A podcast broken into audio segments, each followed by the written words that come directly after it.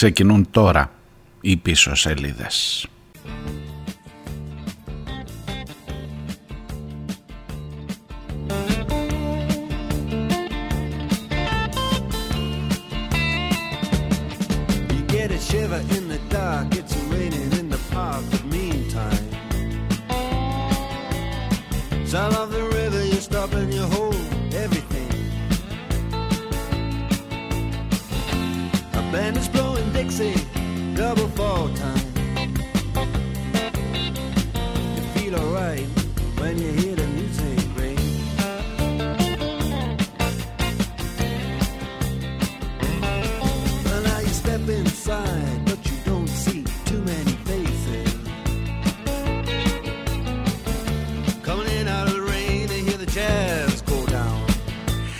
Καλώς τους, καλώς ήρθατε, καλή εβδομάδα. 20 στρογγυλά ο Νοέμβριος και άρχισε λίγο το κρύο, έτσι, για να... και, και δεν είναι και είδηση, να μην ε, παραπονιόμαστε. Και πάλι καλά. Άντε μπας και έρθει λίγο ο καιρός να αρχίσεις να καίς το πετρέλαιο, να νιώσεις λίγο έτσι την ε, ικανοποίηση της κατανάλωσης, να κινηθεί και η αγορά για να μπορέσεις και εσύ να είσαι ένα κομμάτι αυτού, δηλαδή να, να λες για ακρίβεια και να την νιώθεις την ακρίβεια. Εκεί προχωράμε. Θα μου πεις τι μας λες τώρα πρωί πρωί, εδώ ήταν χαρά Θεού και μακάρι να φτάσουμε και το Γενάρη και να μην ε, χρειάζεται ούτε καν να σκεφτούμε σκεφτώ για σόμπα, για πετρέλαιο κλπ. Μακάρι να ήταν έτσι, τι να σας πω θα έχει αλλάξει πολύ το πράγμα.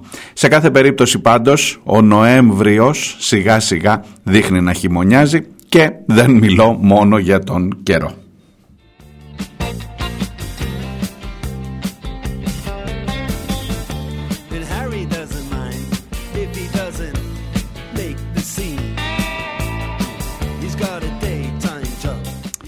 Ψάχνω να βρω ποια μπορεί να είναι η πρώτη είδηση για σήμερα, γιατί δεν είναι ο καιρός. Πρώτη είδηση, φυσικά. Να κοιτάξεις προς την Γάζα ή να κοιτάξεις προς το εσωτερικό πολεμικό μέτωπο του Βούρκου στον ε, ΣΥΡΙΖΑ ή για τα δεδομένα της ε, ελληνικής οικονομίας και της ε, ακρίβειας που ο καθένας βιώνει. Γι' αυτό ξεκίνησα από τα του καιρού. Διότι όσο αρχίζει να κρυώνει και όσο αρχίζεις να κατεβάζεις τις κουβερτούλες από το πατάρι ή από τα ντουλάπια, ε, αρχίζει να ξεκινάει και το, η μεγάλη ανησυχία για τον οικογενειακό προϋπολογισμό. Κάπου εκεί κινείσαι με τα μικρά, με τα ασήμαντα, με τα μεγαλύτερα θέματα του τόπου, της ζωής σου, του καθενός, της δικής σου, της δικής μου, του καθενός από μας και με τους παραλογισμούς που θα πρέπει και αυτόν τον χειμώνα να βρεις μπροστά σου και εν μέσω κρύου. Θα μου πεις έτσι κι αλλιώς και το καλοκαίρι και την άνοιξη και το φθινόπερο δεν τους είχα αφήσει. Να για παράδειγμα, εγώ σήμερα έχω έρθει με εκείνη την ε, είδηση και θα μου επιτρέψετε φεύγω λίγο και από τη Γάζα και από τα εσωτερικά του ΣΥΡΙΖΑ και από την οικονομία με εκείνα τα μικρά πραγματάκια που δεν είναι καθόλου μικρά. Τα οποία μπορεί να σε βγάλουν από τα ρούχα σου τα οποία μπορεί να σε κάνουν συνεχώς να αναρωτιέσαι τι είδους ε, χώρα σου αξίζει. Θα μου πεις αυτοί που ψηφίζουμε. Ναι εντάξει. Ακούστε ακούστε την είδηση. Έχουν περάσει 9 μήνες από το φοβερό δυστύχημα από την τραγωδία των τεμπών. Έχουν περάσει 9 μήνες από τότε που χάθηκαν 57 άνθρωποι. Και μαθαίνω τώρα την είδηση. Και ειλικρινά νομίζω από εκεί, εκεί πρέπει να σταθώ σήμερα λίγο παραπάνω και να το συζητήσουμε μαζί και κυρίως να μιλήσουμε με τους ανθρώπους που τους αφορά πιο στενά. Και μην ακούτε το ποιον αφορά τώρα το θέμα που λέει ο Άδωνης. Ότι μετά από 9 μήνες βρέθηκε το μαύρο κουτί το οποίο δεν ξέρω καν αν είναι μαύρο. Στα αεροπλάνα το λένε μαύρο κουτί, αλλά είναι πορτοκαλί για να το βρίσκεις. Ξέρω εγώ, άμα πέσει οπουδήποτε να το βλέπεις. Στο, στο τρένο δεν ξέρω, δεν ξέρω ειλικρινά. Αλλά τέλος πάντων βρέθηκε αυτό το καταγραφικό, βρέθηκε το στοιχείο εκείνο το οποίο θα έπρεπε να είναι το νούμερο ένα για την έρευνα του δυστυχήματος, για τα αίτια του δυστυχήματος, για το τι ακριβώς έγινε, πώς ακολουθήθηκαν οι διαδικασίες, τι συνέβη μέσα στο τρένο, τι συνέβαινε με την επικοινωνία εκτός του τρένου, γιατί δεν λέω τηλεδιοίκηση, δεν λέω τηλεδιοίκηση, τηλεδιοίκηση δεν είχαμε και δεν έχουμε ακόμα. Ε, τέλος πάντων, το κυριότερο, το κρισιμότερο, το πιο σημαντικό στοιχείο για την έρευνα οποιοδήποτε θέλει να λέγεται πραγματογνώμονας, κράτος, υπηρεσία, υπουργείο, εισαγγελέας, ανακριτής το σημαντικότερο στοιχείο βρίσκεται εννέα, μέρες, εννέα μήνες μετά όταν τα βαγόνια και όλο το τροχαίο υλικό έχει μεταφερθεί κάπου αλλού και γίνεται ακόμα χειρότερο αν σας πω ότι βρίσκεται μετά από αίτημα που έκαναν οι οικογένειες ώστε να πάνε ειδικά συνεργεία με σκυλιά, με, δεν ξέρω με τι θα μας τα πούνε παρακάτω σήμερα, εννέα μήνες μετά, εννέα μήνες με τα παιδί να ήταν θα είχε γεννηθεί. Εννέα μήνες μετά και δυστυχώς μιλάμε για θανάτους. Εννέα μήνες μετά έχεις στα χέρια σου ως κράτος με πρωτοβουλία των γονέων που έχασαν τα παιδιά τους και όχι με πρωτοβουλία δική σου ως κράτος το κυριότερο στοιχείο της έρευνας για την μεγαλύτερη σιδηροδρομική τραγωδία της Ελλάδας εννοείται αλλά και της Ευρώπης. Εάν δεν σε βγάλει από τα ρούχα σου και άσε τώρα με ποιον είσαι και που είσαι και τι είσαι και, με, και Μητσοτάκη να ψήφισες και Μητσοτάκη να ψήφισες. Εάν δεν σε βγάλει από τα ρούχα σου αυτό δεν ξέρω γιατί άλλο πρέπει να συζητήσω και δεν ξέρω ειλικρινά πόσο μπορώ να, να, να βάλω ένα πεδίο ε, κοινής μας θέσης για το πώς θα έπρεπε να είναι τα πράγματα. Γι' αυτό που συνηθίζω να λέω εδώ και σας έχω πρίξει το ξέρω, ότι καμιά φορά στις τραγωδίες αυτό που ακολουθεί μετά την τραγωδία είναι μεγαλύτερη τραγωδία. Είτε είναι οι πλημμύρες που μετά σταματούν την πλημμυρικά έργα γιατί έχασε ο αγοραστός τις εκλογές, είτε είναι ε, το να, να, να, να συνειδητοποιήσεις ότι η πλημμύρα θα μπορούσε να έχει αποφευθεί αν είχαμε καταθέσει τους πλημμυρικούς. Θυμάστε τώρα τι λέγαμε για όλα αυτά. Ε, είτε είναι η εγκατάλειψη των πλημμυροπαθών, είτε είναι η εγκατάλειψη των ε, ανθρώπων που είδαν τις περιουσίες τους να χάνονται, είτε είναι οι ανεμογεννήτριες που έρχονται στα καμένα. Αυτό που έρχεται καμιά φορά μετά είναι χειρότερο από την ίδια την καταστροφή. Και ακόμα και αν ε, δεις εντελώς κοινικά το ζήτημα αν βγεις λίγο απ' έξω ε, και πεις ρε παιδί μου τι να κάνεις καταστροφές, δυστυχήματα γίνονται και θα γίνονται πάντα. Η κακιά η ώρα, η κακιά στιγμή πάμε και όπου βγει ξέρεις γιατί και πώς και πού αλλά τέλος πάντων ίσως δεν θα μπορέσει ποτέ όσο προχωράει η τεχνολογία και η επιστήμη κλπ δεν θα μπορέσει ποτέ μάλλον το ανθρώπινο είδος να εξαλείψει 100% θα, θα το άκουγα. Θα το άκουγα παρόλο που ε, έχει, έχει ένα βάρος 57 ψυχών αυτό αλλά θα άκουγα συγχωρήστε με για ένα λεπτό θα άκουγα αυτή την λογική ότι ρε παιδί μου δυστυχήματα θα γίνονται και να πω και εγώ ναι να μην τα φέρει η κακιά η ώρα εκείνη να είναι εσύ που θα είσαι που θα σηκώσουν να σου πούνε ότι είναι το παιδί σου. Χτύπα ξύλο για κάποιους ήρθε έτσι. Αλλά ε, αφήστε με λίγο να το πω. Ναι, δυστυχήματα γίνονται. Τέτοιου είδους απανθρωπιά και τέτοιου είδους αδιαφορία και τέτοιου είδους μπάχαλο μετά το δυστύχημα που γίνεται και θα ξαναγίνει. Τέτοιου είδους απανθρωπιά και, και ανικανότητα να βρίσκεις τα βασικά στοιχεία για το γιατί έγινε το δυστύχημα 9 μήνες μετά και να είναι ένα μαύρο κουτί παρατημένο μέσα σε κάτι συντρίμια και ως κράτος να μην... Αυτό δεν γίνεται.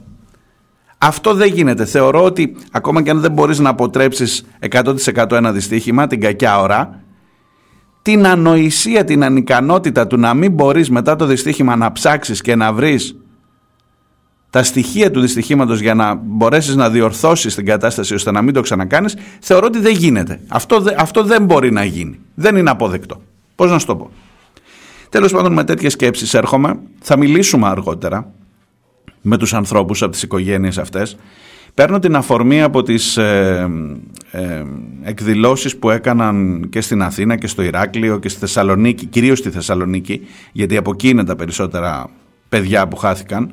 Μαζί με το Σύλλογο Σως Τροχαία Εγκλήματα ακούσαμε και την, και την Πέμπτη, την Παρασκευή ήταν το Πολυτεχνείο, την Πέμπτη τον ε, Μανώλη Σταυρουλάκη ε, από, την, από τον Σύλλογο SOS Τροχαία Εγκλήματα για τα θέματα της ε, νομοθεσίας, για το πώς υπάρχει ατιμορρησία, για το ότι μπορεί να πιείς, να μην έχεις δίπλωμα, να περάσεις κόκκινο, να οδηγείς πάνω από το όριο ταχύτητας, να εγκαταλείψεις το θύμα σου και τελικά να πας για ένα πλημέλημα. Εξαμελίας. Όλα είναι εξαμελίας. Αυτά τα, τα, τα ακούσατε νομίζω.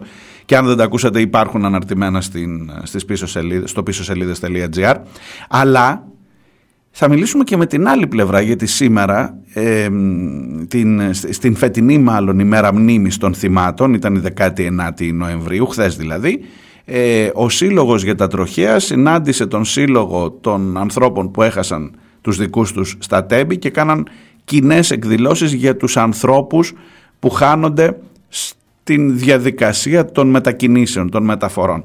Κρατήστε σας παρακαλώ, πλησιάζει, πλησιάζει, είναι 635 τα θύματα των τροχαίων μέσα σε ένα χρόνο, το 22.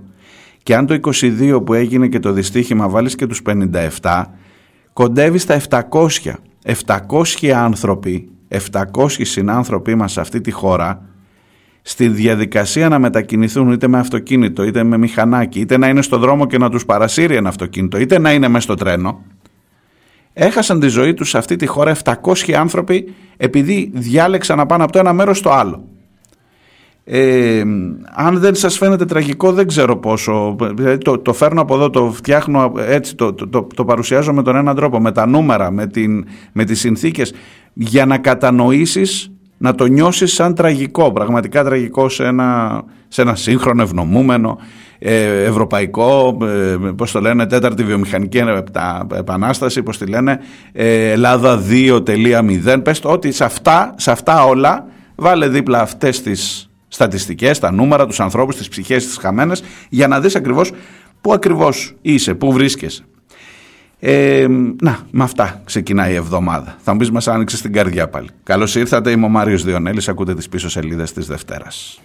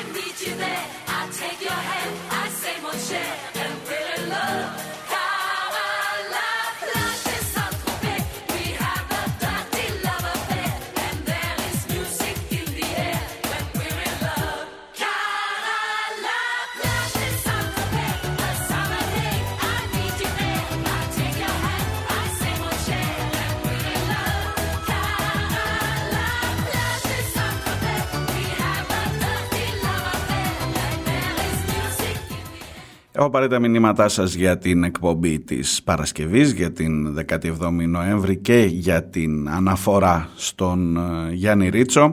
Στον απόϊχο της γιορτής νομίζω ότι ξεκινά εκείνη η περίοδος που μετά τα 50 χρόνια, μετά την στρογγυλή γιορτή θα αρχίσουμε να ανησυχούμε για το τι γίνεται από εδώ και πέρα.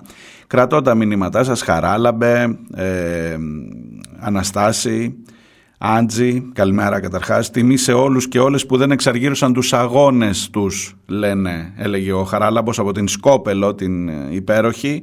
Ο 7340 έλεγε να τιμήσουμε τους νεκρούς μας. Καλή αγωνιστική μέρα η Νούλη. Βενσερέμος δεν τα πρόλαβα αυτά, ήταν προς το τέλος της ε, εκπομπής της Παρασκευής. Ε, ακόμα και εγώ, ξέρετε, τελειώνοντας μια εκπομπή με τον Ρίτσο, με την ποιήση, με τους ποιητές γενικά, με τους αγώνες, με το πώς συνδέονται όλα αυτά με το σήμερα, με την Παλαιστίνη. Ακόμα και εδώ πρέπει πάντα να δοκιμάζεις και να βάζεις σε, στην μέγενη της ε, αποτελεσματικότητας το πόσο ρε παιδί μου αφήνει, μένει κάτι. Όχι εδώ για μας, νομίζω ότι εμείς μέσα σε άκρες συνεννοούμαστε. Αν σε έναν δημόσιο, σήμερα τι συζητάμε, την Παρασκευή συζητούσαμε για το Πολυτεχνείο, για τις μνήμες του αγώνα κλπ. Σήμερα τι συζητάμε για το Βούρκο του ΣΥΡΙΖΑ. Ο Βούρκος, αν δεν ξέρετε τι ακούτε τώρα και γιατί μας προέκυψε αυτό και γιατί χρησιμοποιώ τέτοια βαριά φράση, δεν είναι δική μου, είναι του Νάσου Ηλιόπουλου. Ο οποίος κάτι άλλο πήγε να πει, κάτι για μετά πήγε να το μαζέψει. Ε, βγήκε η Έλενα Ακρίτα, του είπε στο καλό Νάσο και από το πεζοδρόμιο και τι πράγματα είναι αυτά. Ο, ο Βούρκος γενικά σαν λέξη παίζει πολύ σήμερα και είναι μια λέξη που τριγυρνάει γύρω από το ζήτημα της αποχώρησης των στελεχών που είναι κοντά στην Έφη Αχτσιόγλου οι οποίοι λένε ότι μπορεί να κάνουν ακόμα και κοινοβουλευτική ομάδα γιατί μπορεί να φτάσουν και τους 10 βουλευτές και να, είναι, να υπάρχει ήδη από την επόμενη μέρα μόλις αποχωρήσουν ένα άλλο κόμμα στη Βουλή ε, και να αλλάξουν οι ισορροπίες, οι συσχετισμοί στην αριστερά κλπ. Δεν ξέρω ειλικρινά Έχω κρατήσει το μήνυμά σας εκείνο, Νικόλα, από την Γαλλία, από το Μπορντό, αν δεν κάνω λάθος, ε, ε, που μου λες: Σταμάτα να θεωρείς τον ΣΥΡΙΖΑ αριστερό κόμμα και να μιλάς ως αριστερά. Ένα κεντρό κόμμα, ακόμα και κεντρό να είναι, προφανώς επηρεάζει τον σχηματισμό. Στις δημοσκοπήσεις είναι δεύτερο κόμμα το Πασόκ, λέει. Αν και στις δημοσκοπήσεις δεύτερο κόμμα για μένα φαίνεται να είναι αυτή από όλα τα κόμματα αυτό το ποσοστό που λέει ότι και μια χούντα ίσως να μην ήταν κακή για να ξαναρθώ στα ζητήματα του Πολυτεχνείου αλλά θα τα ξεχάσουμε όλα αυτά και θα πάμε παρακάτω με συσχετισμούς με το ποιος θα πάει με ποιον με το τι θα κάνουμε στις ευρωεκλογές, με το πώς θα ε, απαντήσουμε στα προτάγματα της αριστεράς. Δεν ξέρω αν κάπου εκεί στην, στην άκρη αυτής της κουβέντας μένει να μιλάς και για τα πραγματικά θέματα δηλαδή για αυτό που αντιμετωπίζει ο πολίτης. Μου παίρνει το σπίτι, τι έχεις να πεις γι' αυτό; Άσε να κάνουμε τώρα ένα ψηφοδέλτιο για τις ευρωεκλογές και θα δούμε τι θα κάνουμε και με το σπίτι τους. Κάπως έτσι είναι η φάση. Έρχεται χειμώνας. Κρύωσε. Είπε ο Διονέλης αυτό ότι ξεκίνησε να κάνει κρύο. Να μου πεις αυτόν περίμενα, δεν το νιώθω. Ξεκίνησε να κάνει κρύο. Θα έρθει η ώρα του πετρελαίου. Το αυτό. Ακρίβεια, χαμός. Δεν, δεν βγαίνω. Δεν βγαίνει. Τελειώνει ο μήνας πριν το μισθό. Τελειώνει ο μισθός πριν το μήνα. Αλλά ανάποδα. Λοιπόν, ε, τι γίνεται; Άσε να κάνουμε τώρα ένα ψηφοδέλτιο και θα σε σώσουμε κάποια στιγμή. Δεν γίνεται ρε παιδιά έτσι. Τα ίδια λάθη ξανά και ξανά και ξανά και μάλιστα στο όνομα της αριστεράς, έλεος κάπου.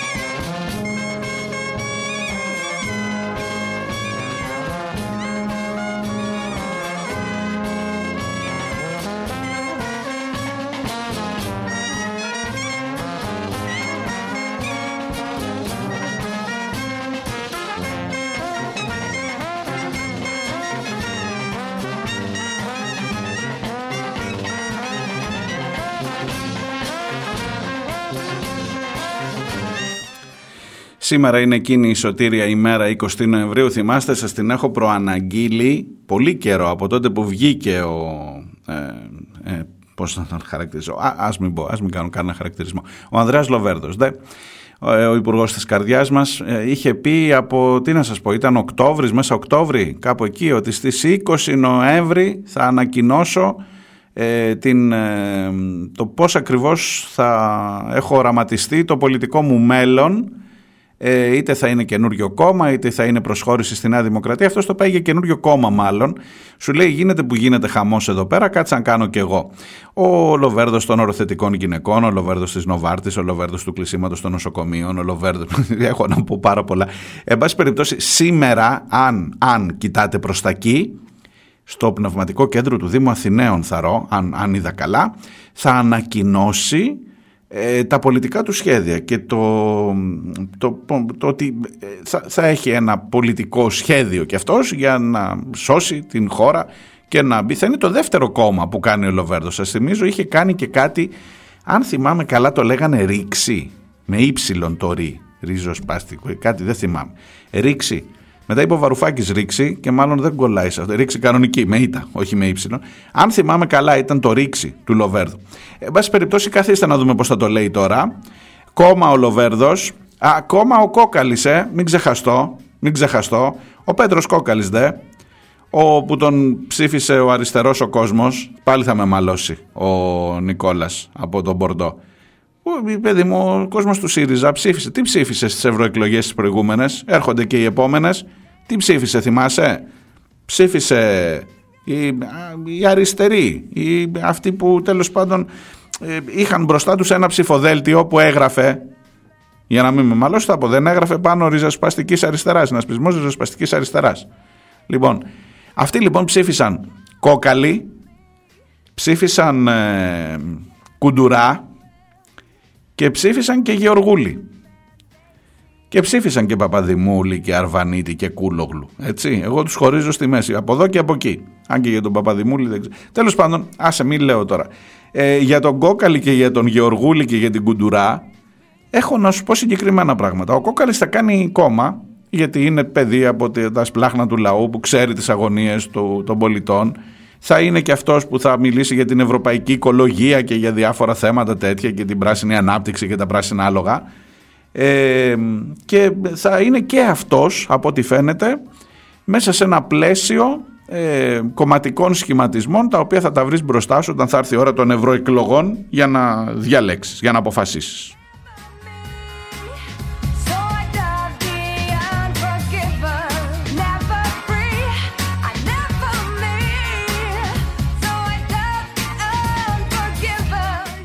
Εγώ πάντως το έγραψα στο facebook, το λέω και από εδώ, να το ξέρετε, και αμαρτία δεν έχω. Πριν αποφασίσω για τις ευρωεκλογές, πριν αποφασίσω θα περιμένω και το κόμμα Γεωργούλη, γιατί δεν μπορεί, δεν μπορεί να μην κάνει και ο Γεωργούλης ένα κόμμα, ε, να έχω όλα τα χαρτιά πάνω στο τραπέζι. Μόλις θα κάνει και ο Γεωργούλης κόμμα, εννοείται ότι θα σας το ανακοινώσω και εννοείται ότι μετά θα έχουμε ε, μια έτσι, πληθώρα επιλογών να διαλέξεις ε, τι από όλα αυτά τα αριστερά, μην το ξεχάσω Νικόλα, αριστερά να ρίξεις μέσα στο κουτί.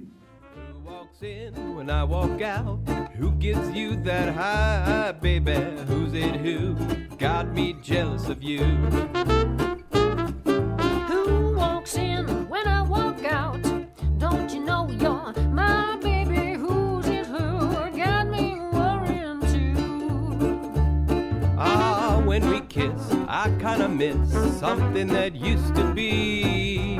Every day while I'm away, I get a feeling that you're fooling me. Who walks in when I walk out? Who gives you that high, baby? Who's it who got me jealous of you?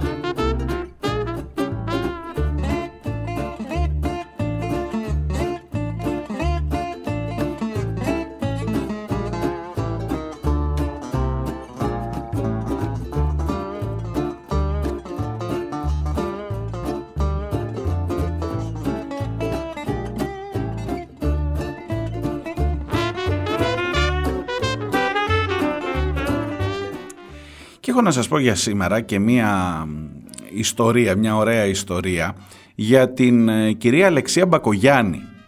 Ε, υπάρχει ένα δημοσίευμα, όχι εδώ δικό μας, απ' έξω και μάλιστα όχι από καμιά τυχαία εφημερίδα, από τους Financial Times, ε, την μεγαλύτερη οικονομική εφημερίδα του πλανήτη, την εφημερίδα, με, μάλλον με, τους, ε, με την οικονομική εφημερίδα, με, με τους περισσότερους ε, συνδρομητές και με τις μεγαλύτερες πωλήσεις στον πλανήτη, η οποία λέει εκεί κάπου έχει ένα ρεπορτάζ για το πώς εμπλέκεται η ανιψιά του Έλληνα Πρωθυπουργού. Μην ανησυχείτε εδώ στα ελληνικά μέσα δεν χρειάζεται να το πάρετε και πάρα πολύ πρέφα, αυτά δεν περνάνε.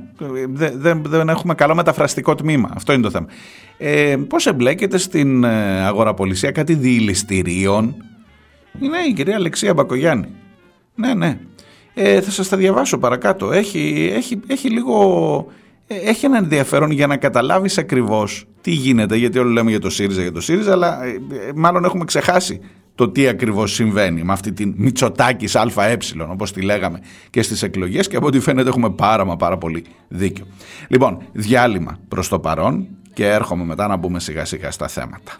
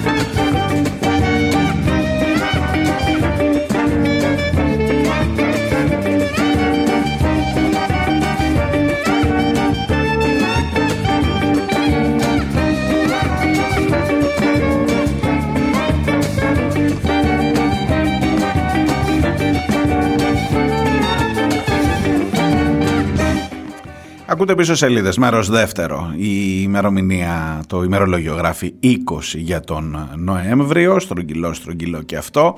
Και ε, στο πίσω σελίδες.gr μπορείτε να βρίσκετε και την ε, live μετάδοση της εκπομπής, αλλά και μετά on demand και την ίδια την εκπομπή ολόκληρη, αλλά και τις συνεντεύξεις και από όπου αλλού συναντιόμαστε, από το The Press Project, από το Creta Pods φυσικά, από τους ραδιοφωνικούς, συνεργαζόμενους ραδιοφωνικούς σταθμούς σε όλη την Ελλάδα. Μάριος Διονέλης στο μικρόφωνο.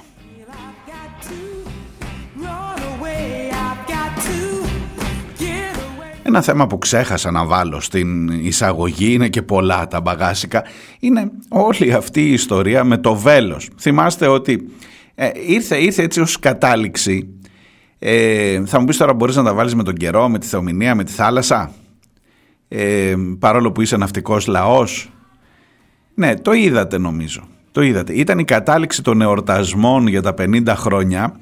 Ήταν ίσως η πιο, η πιο ταιριαστή ε, κατάληξη για το πόσο ακριβώς το βέλος Τώρα, οι, παλιότεροι θα τα θυμάστε. Φαντάζομαι, δεν ξέρω αν χρειάζεται να κάνω μάθημα ιστορίας. Το, το, το, το, πλήρωμα του Βέλος ήταν εκείνο που ζήτησε πολιτικό άσυλος ένδειξη διαμαρτυρίας στην Ιταλία την περίοδο της δικτατορίας, που είναι ένα ιστορικό πλοίο, το οποίο πλέον έχει μετατραπεί σε μουσείο στην ουσία. Δεν είναι λειτουργικό πια. Είναι ένα καταδρομικό. Λοιπόν, το αφήσαμε εκεί να βολοδέρνει στη Θεσσαλονίκη. Εγώ σας ομολογώ ότι όταν είδα ότι το τέλος της είδησης είδα ότι μεταφέρεται ρημουλκούμενο στο λιμάνι της Θεσσαλονίκης από τη Θεσσαλονίκη. Λέω ρε παιδί μου που ήταν στο λιμάνι δεν ήταν γιατί το, από πού το παίρνουν να το πάνε στο λιμάνι. Στο λιμάνι από το λιμάνι. Λοιπόν δεν ήταν στο λιμάνι το είχαν αφήσει εκεί στη Νέα Παραλία που δεν είναι λιμάνι στο Μέγαρο Μουσικής δίπλα. Ε, το λισομα, λισομανούσε η θάλασσα, αέρας αυτό, ε, τι να κάνουμε, χτύπησε τώρα. Χτύπησε. Από πίσω το μισό έχει. Πώς δεν βυθίστηκε. Εκεί να δεις την ξεφτύλα που θα είχες. Την επομένη του Πολυτεχνείου να βυθιστεί το βέλος. Θα ήταν ίσως. Ε, όχι, δεν λέω. Ευτυχώς δεν βυθίστηκε. Ευτυχώς δεν βυθίστηκε. Αλλά ε, έχει ξεκινήσει τώρα μια μεγάλη συζήτηση. Ιστορική μνήμη. Αυτό, το άφησες εκεί να βολοδέρνει. Και πάλι καλά που δεν βυθίστηκε και το πάνε τώρα για επισκευή. Υπάρχει μια μεγάλη συζήτηση και με το σύνδεσμο των φυλακιστέντων. Είχαμε ακούσει και τον πρόεδρό τους εδώ που ζητά να μην το περιφέρουν πέρα δόθε. Δεν είναι για ταξίδια το βέλος. Είναι σε ένα μουσείο εκεί στο Φάληρο που ήταν στο Μουσείο Ναυτικής ε, Ιστορία, ξέρω εγώ πώς το λένε. Ε, να είναι εκεί επισκέψιμο και να μην το κάνεις πανηγύρι πέρα δόθε. Εν πάση περιπτώσει, ε, δεν μένω στο πρακτικό. Στη Θεσσαλονίκη ήταν ένα διήμερο που είχε πάρα πολύ κακό καιρό με αέρα, με αυτό λισομανούσε το, το, η υπόθεση του βέλους. Είναι πάλι μια υπόθεση αυτή που ενώ ήξερες, πάλι θα φταίει, ξέρεις ποιος φταίει, το αστεροσκοπείο θα φταίει, που δεν θα είχε προειδοποιήσει ότι έχει αέρα. Και τώρα γι' αυτό θα το πάρουμε στο Υπουργείο ε, Ανάπτυξης, ξέρω εγώ που θα το πάνε, στο Υπουργείο Πολιτικής Προστασίας, για να, το, να μας βγάζει πιο γρήγορα τις αυτές και να τις βγάζει και όπως θέλουμε εμείς ή να λέει πια ότι ήταν απρόβλεπτο το ότι θα φυσήξει στην Θεσσαλονίκη. Ε, και γενικά ότι φύσηξε μέσα στο Σαββατοκύριακο που πέρασε, είχε και ατυχήματα με πλοία και λοιπά, τα αεροπλάνα δεν μπορούσαν να προσγειωθούν, γενικά ήταν μια κατάσταση αυτή, αλλά ότι εσύ έχεις αφήσει ένα ιστορικό ε, πλοίο να βολοδέρνει, να χτυπιέται πάνω στον τόκο εκεί του, της παραλίας της Θεσσαλονίκης και μετά ψάχνεις να βρεις τα, ε, να, να, να διορθώσεις, τα, να μαζέψεις τα σημάζευτα. Το πήρες, το πήγες στο λιμάνι που είναι υποτίθεται πιο προστατευμένο. Είναι, δεν λέω. Και τώρα πρέπει να κλείσεις, έχει κάνει μια τρύπα, να με το συμπάθειο, από πίσω στην πρίμνη. Ε, και είναι ίσως η εικόνα αυτή το πώς ακριβώς τιμά το Πολυτεχνείο των 50 χρόνια μετά την εξέγερση, μεταπολίτευση, όλα αυτά. Είναι ίσως η εικόνα αυτή του βέλους να, να λέει πολύ περισσότερα από όσα ίσως χρειάζεται να καταγγείλουμε ή να σχολιάσουμε εμείς εδώ.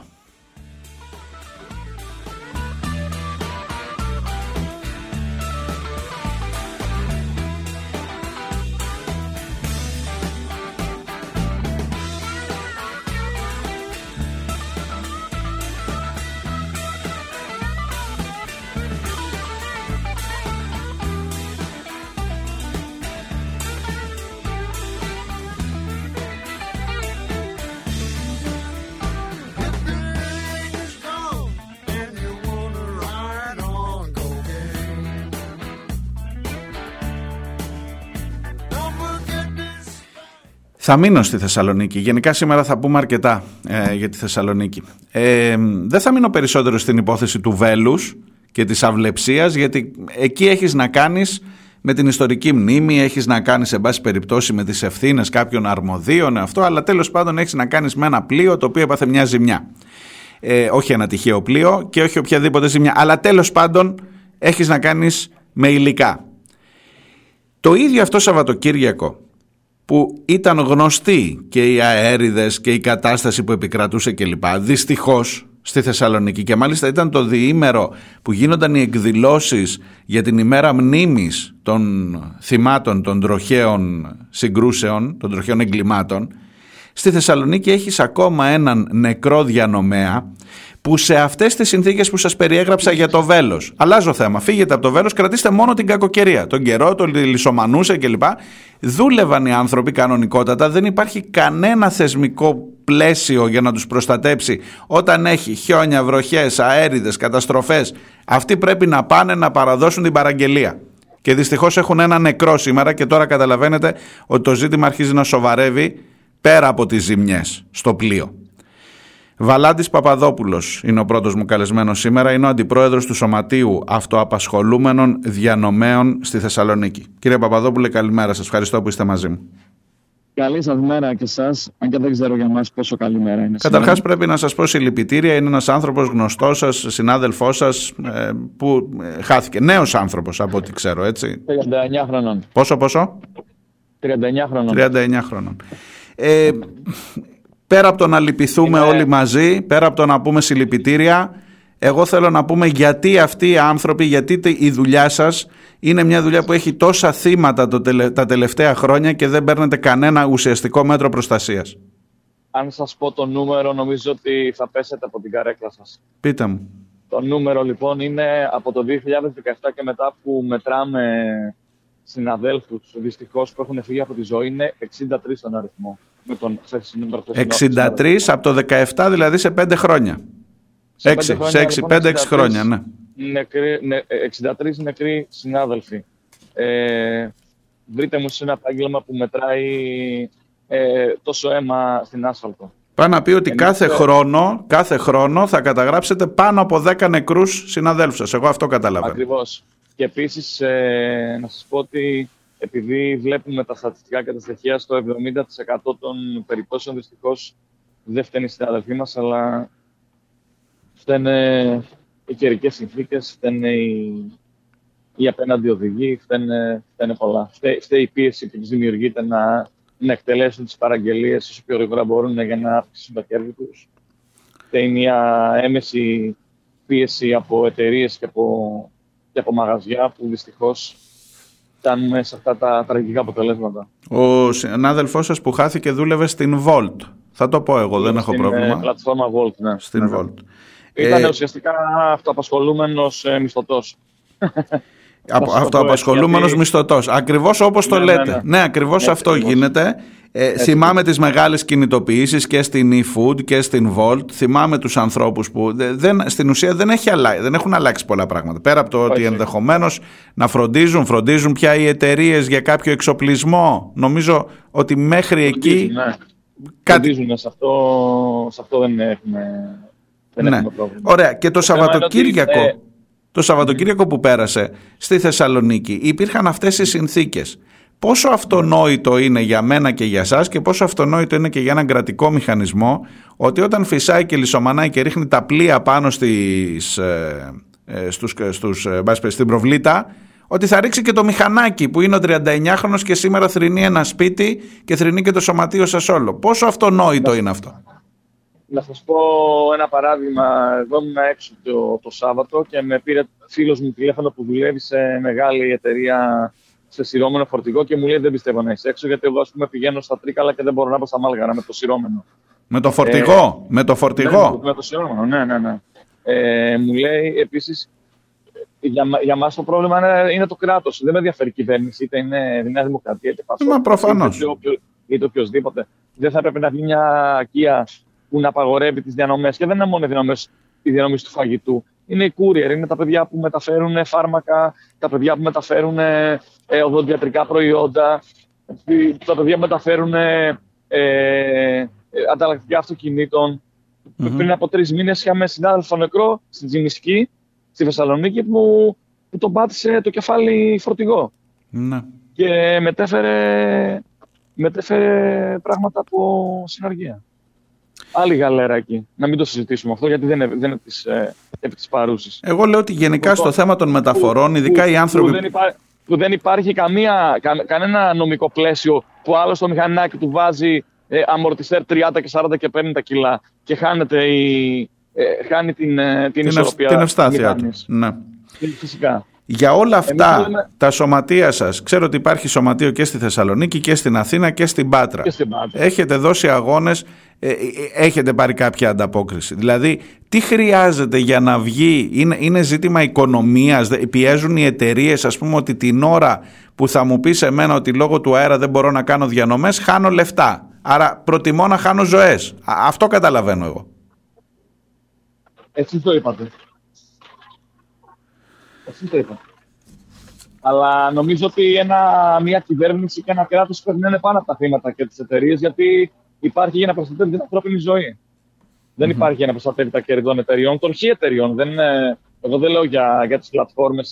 Και, και να σας πω κάτι, άντε και στις πλατφόρμες είναι στη διακριτική ευκαιρία του διανομέα να βγει ή να μην βγει. Δηλαδή, αν δεν βγει, θα χάσει, τα... Ναι. θα χάσει κάποια χρήματα. Στα μαγαζιά στα μαγαζιά εννοείται που έχουν το δικό τους delivery, ναι. Έχουν το, ναι, φυσικά. Που τα παιδιά είναι, είναι έρμεα. Που άμα του πει δεν μπορώ να βγω γιατί φυσάει έξω, θα του πάνε σπίτι σου, απολύεσαι. Ναι. Για να μην πούμε εκεί πέρα ότι είναι με, με μισά ένσημα, με ένα ένσημο το μήνα, που όταν τρακέρνουν, τρέχουν οι μαγαζάτορες να βγάλουν το κουτί, για να μην δίνουν ότι δουλεύει στο μαγαζί του ο διανομέα. Και αυτά είναι γνωστά σε όλους. Σε όλους. Εκτός από την, ε, από την κινητοποίηση, από την απεργία, επαφές με τους φορείς, με το, δηλαδή φαντάζομαι ότι αυτά τα έχετε πει και τα έχετε ξαναπεί. Για να, για θα, να... Σας πω, θα σας πω ότι έχουμε κάνει μία αίτηση στο Υπουργείο Εργασίας για να μας ε, δεχθεί ο Υπουργός και μας είχε γράψει τα παλαιότερα το υποδημάτων του. Αίτηση με αριθμό πρωτοκόλλου, όχι στα λόγια. Ναι, ναι. Με email κτλ.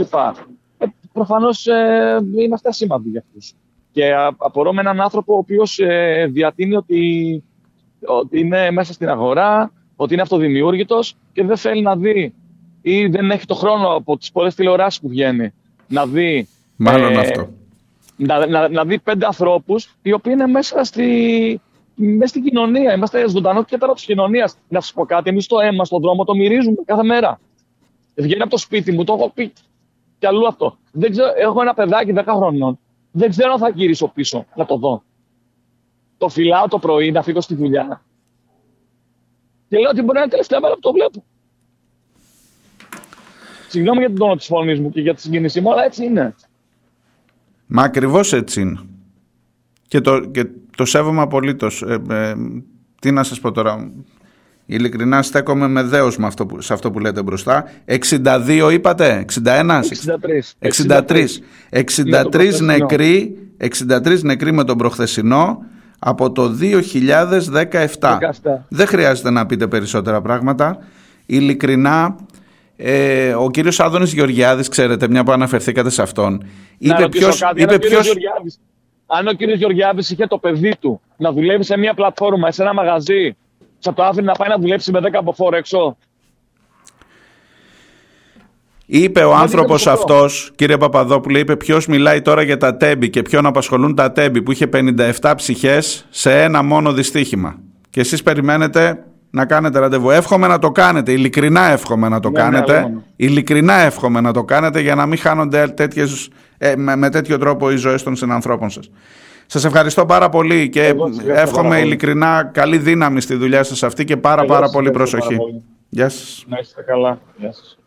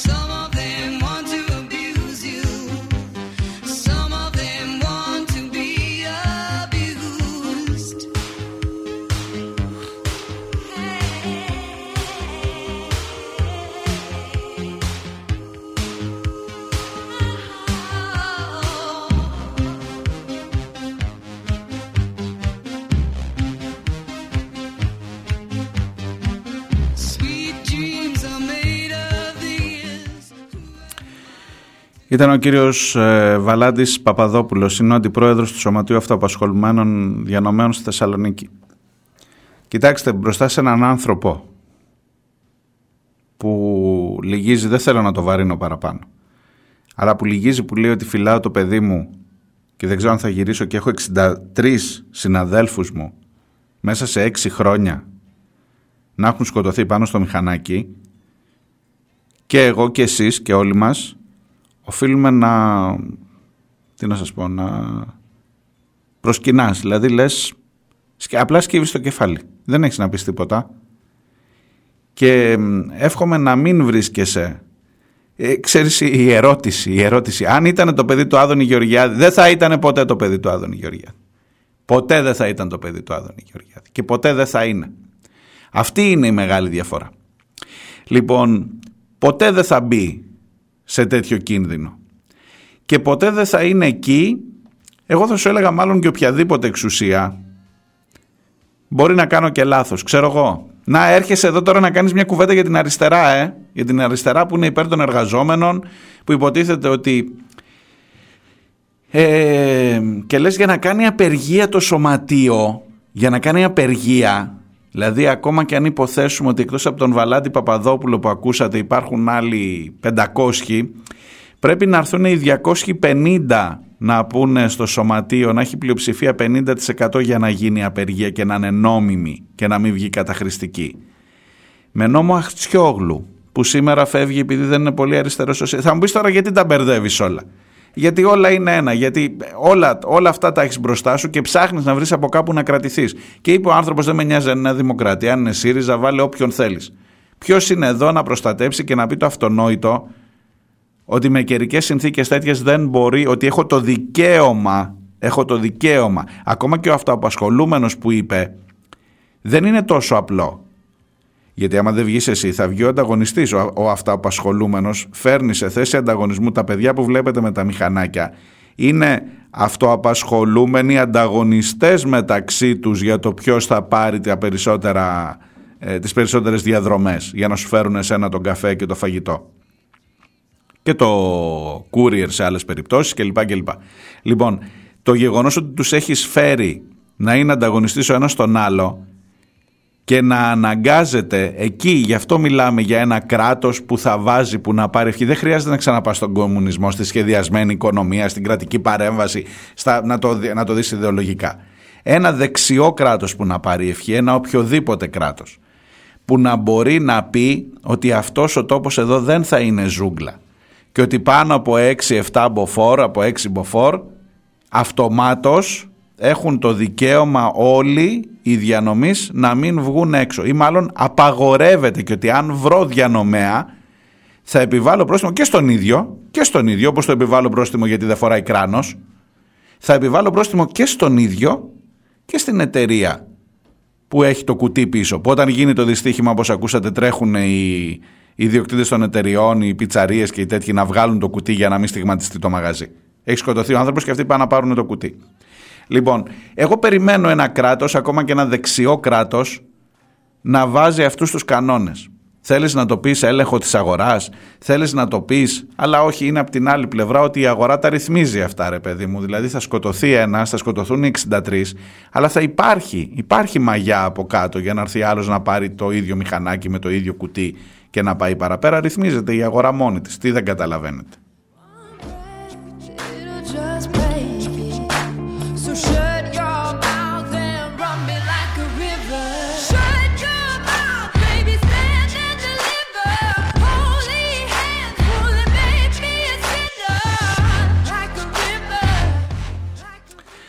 Καλημέρα στο chat σε όλους σας. Eleven, περισσότεροι από τα τέμπη. Ναι, περισσότεροι. Μέσα σε πέντε χρόνια περισσότεροι είναι οι νεκροί διανομής από όσα ε, έγιναν από, από, από, την, από τον απολογισμό της τραγωδίας στα τέμπη.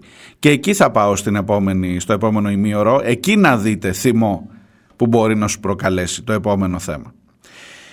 Ε, Eleven, μου λες ακόμα το αντιτορπιλικό βέλος δεν μπορεί να είναι δίπλα στο θορυκτό Αβέροφ διότι υποβαθμίζεται η σπουδαιότητα του Αβέροφ έλεγε. Ποιος το έλεγε αυτό, ναι ένας ναύαρχος, δεν θέλω να αναφέρω το όνομά του ο οποίος έχει αρκετά καλή σχέση και μεγάλη επιρροή στο πολεμικό ναυτικό και στον σημερινό Υπουργό Άμυνας ο οποίος ούτε λίγο ούτε πολύ είπε ότι το αντιτορπιλικό δεν μπορεί να είναι δίπλα στο θορυκτό. Ο Αναστάσης που είναι πάντα καυστικός, λέει ότι μπορεί να το πήγαν στη Θεσσαλονίκη να τον νοικιάζουν για κάνα γάμο όπως το Αβέροφ. Γιατί η κούκλα μας στη Θεσσαλονίκη να μην έχει ένα ιστορικό πλοίο για πάρτι της. Ντροπή, μου γράφει.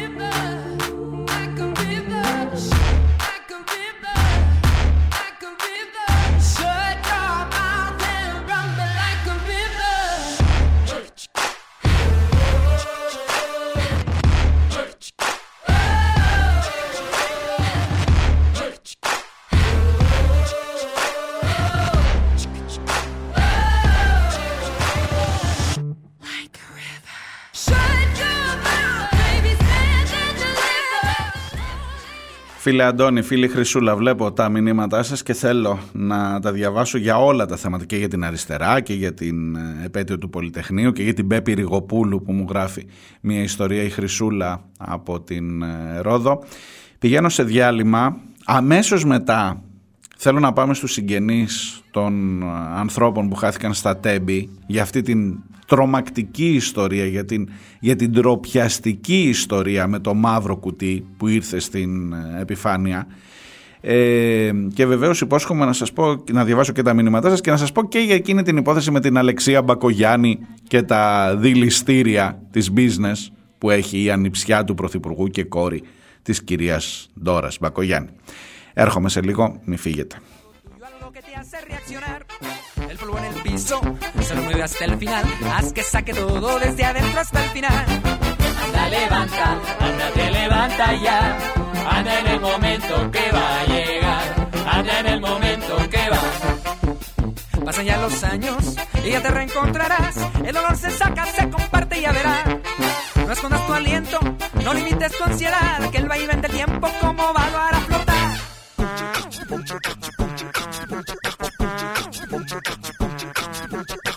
Voz que se viene mal, esa movida que te traes, ya no vas a caminar. Saca la hierba de la buena, saca la agüita de la buena, saca la hierba de la buena, saca la agüita de la buena.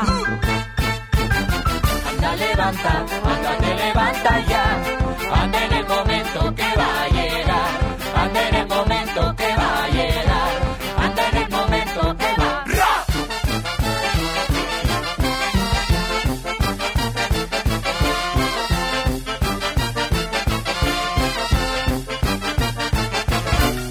la Solinchera. Caficio. Parere non cambio. camino y hablo solo. Colgado a mi desgracia. Cuando acabamos encontré en el pesar toda mi gracia.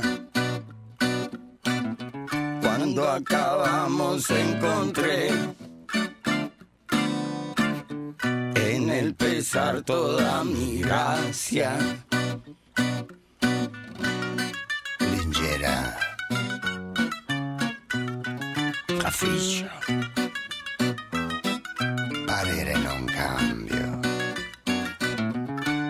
Dell'amore spezzerò questa sua tirannia. Una volta mi è bastato, ora non sarò più ingannato. volta mi è bastato. Non sarò più ingannato.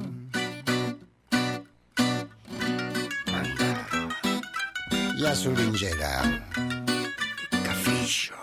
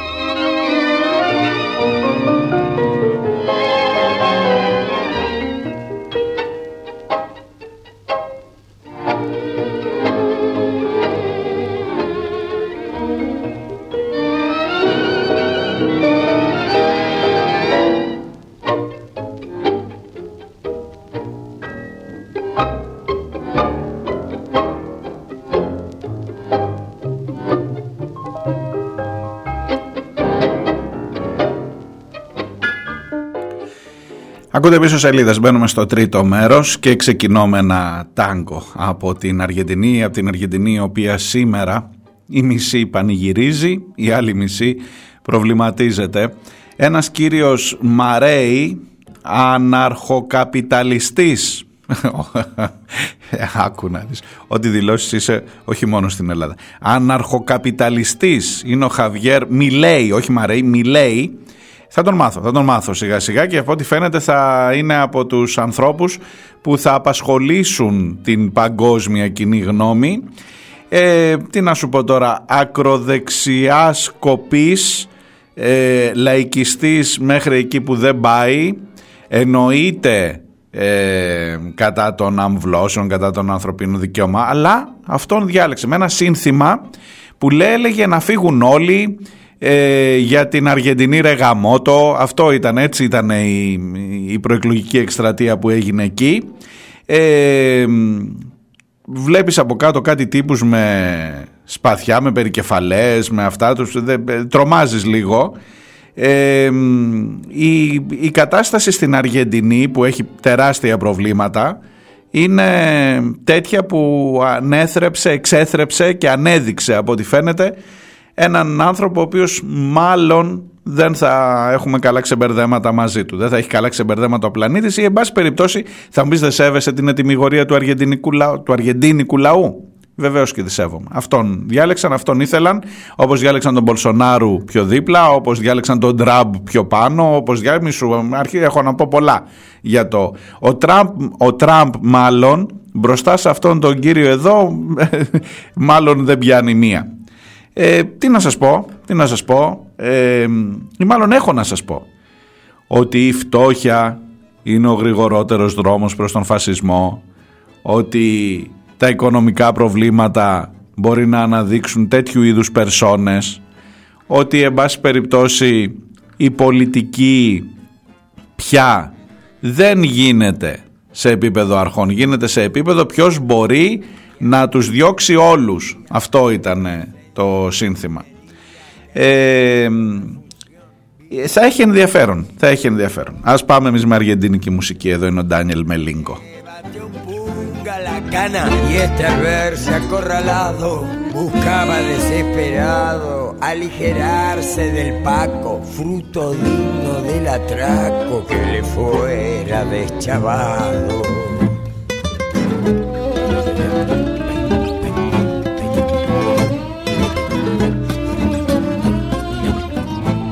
A pesar que el Gratarola le dio a la declamación, no lo convenció el botón que se mostró intransigente en medio de tanta gente. Ya frente a un oficial, teniendo corrido el dial, se le acabó el reportaje. Y al revisarlo de ultraje, en una forma fulera, lo portaron en galera. Y el bondi. Y el bondi Εν τω μεταξύ, ένας φτωχός λαός, όχι θέλω να, να μείνω, αφήστε με να πω μια φράση ακόμα και δεν είμαι ούτε ο πιο ειδικός για τα της Αργεντινής, αλλά ε, διαβάζοντας από μακριά. Ε, έχει ψηφίσει ένας λαός που μαστίζεται από τη φτώχεια αυτή τη στιγμή σε μια χώρα η οποία έχει εξαιρετικά, έχει τη μεγαλύτερη παραγωγή κρέατος στον πλανήτη. Η Αργεντινή και ο λαός πεινάει. Ε, απίστευτα πράγματα. Ε, έχει, έβγαλε έναν πρόεδρο ο οποίος έχει υποσχεθεί στους φτωχούς ότι θα πετσοκόψει με αλυσοπρίωνο τις δημόσιες δαπάνες μεταξύ αυτών και των φτωχών. Τι να σας πω. Τι να σας πω. Μπορεί να εννοεί τα σκάνδαλα κλπ. Δεν ξέρω. Δεν ξέρω. Πάντως ε, η, η υπόθεση θα έχει ενδιαφέρον. Και το κρατώ μέχρι εδώ. Δεν θέλω να κάνω κάποια παραπάνω ανάλυση. Να γυρίσω εδώ στα δικά μας.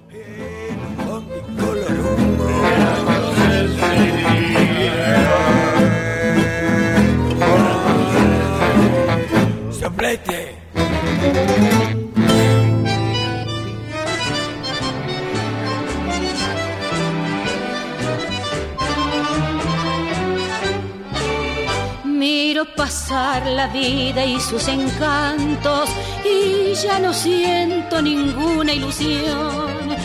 Yo solo miro pasar las cosas negras, negra es la noche de mi corazón. Ese querer tan hondo y arraigado. Βάζω λίγο πιο μπροστά από την επόμενη τηλεφωνική γραμμή μέχρι να κάνουμε τη σύνδεσή μας, τα δικά σας μηνύματα. Ο Αντώνης από την Αρχαία Ολυμπία, την καλημέρα μου, καλή εβδομάδα Αντώνη. Μου γράφει μία είναι η χώρα που εξέθρεψε επί δεκαετίες αυτό που η Δύση και οι ταγμένοι με την σωστή σε εισαγωγικά πλευρά της ιστορίας ονομάζουν τρομοκρατία, οι Ηνωμένες Πολιτείες της Αμερικής. Και ένα σχόλιο για τον ΣΥΡΙΖΑ μου στέλνει ο Αντώνης. Αν μπορούσαμε να, παρουσιάσουμε, να παρομοιάσουμε συγγνώμη, τον ΣΥΡΙΖΑ με την πεσμένη βελανιδιά, το ότι όλοι οι άνδρες που σπέβδουν να εκμεταλλευτούν τα ξύλα της και οι γυναίκες θα σου λέγα εγώ ουδόλως έχουν διανοηθεί το μέγεθος της ζημιάς που υφίσταται μια δημοκρατία έστω αυτή που έχουμε από την ανυπαρξία αντιπολίτευσης. Έλεγα προχθές ότι δικαίωμα αυστηρής κριτικής στον ΣΥΡΙΖΑ έχουν όσοι προδόθηκαν εννοώντας φυσικά τους λίγους αριστερούς και όχι τον οποιονδήποτε που είδε φως και μπήκε από οπουδήποτε.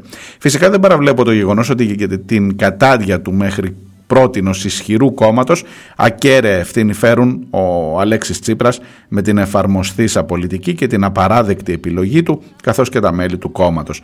Ανεξαρτήτως όμως όλων αυτών και επειδή η καταβαράθρωση του ΣΥΡΙΖΑ καθώς και το ανεμικά ανερχόμενο ΠΑΣΟΚ ουδόλως μπορούν να εγγυηθούν αποτελεσματική αντιπολίτευση, θα, καλό θα είναι κανείς να μην επιχαίρει. Βέβαια δεν αναφέρομαι στο ΚΚΕ γιατί παρόλη τη συνέπειά του, κακά τα ψέματα, στο δικό μας κοινοβουλευτικό σύστημα, αποτελεσματική αντιπολίτευση, αν θέλουν. Φυσικά κάνουν μόνο τα κόμματα τα οποία έχουν τη δυνατότητα να κυβερνήσουν. Τα υπόλοιπα θα αφήσουν παγερά αδιάφορα έναν αλαζόνα πρωθυπουργό, πρωθυπουργό, ο οποίος θα απολαμβάνει για πολύ καιρό ακόμα τη μοναξιά της κορύφης, ενώ θα παίζει ενού παικτής. A otro querer se entregó. Tan negra tenía su alma de hiel que toda mi vida por siempre manchó. Mi amor fue un infierno voraz, quemó la ilusión de mi ser. Oh, negro destino. Λοιπόν, ελάτε να αφήσουμε λίγο στην άκρη, όχι ότι είναι λιγότερο σοβαρά, και τα εσωτερικά της αριστεράς και τα της Αργεντινής της Μακρινής με αυτό το αποτέλεσμα που έχει εκπλήξει μάλλον όλο τον πλανήτη για να έρθουμε εδώ στα δικά μας, τα πραγματικά.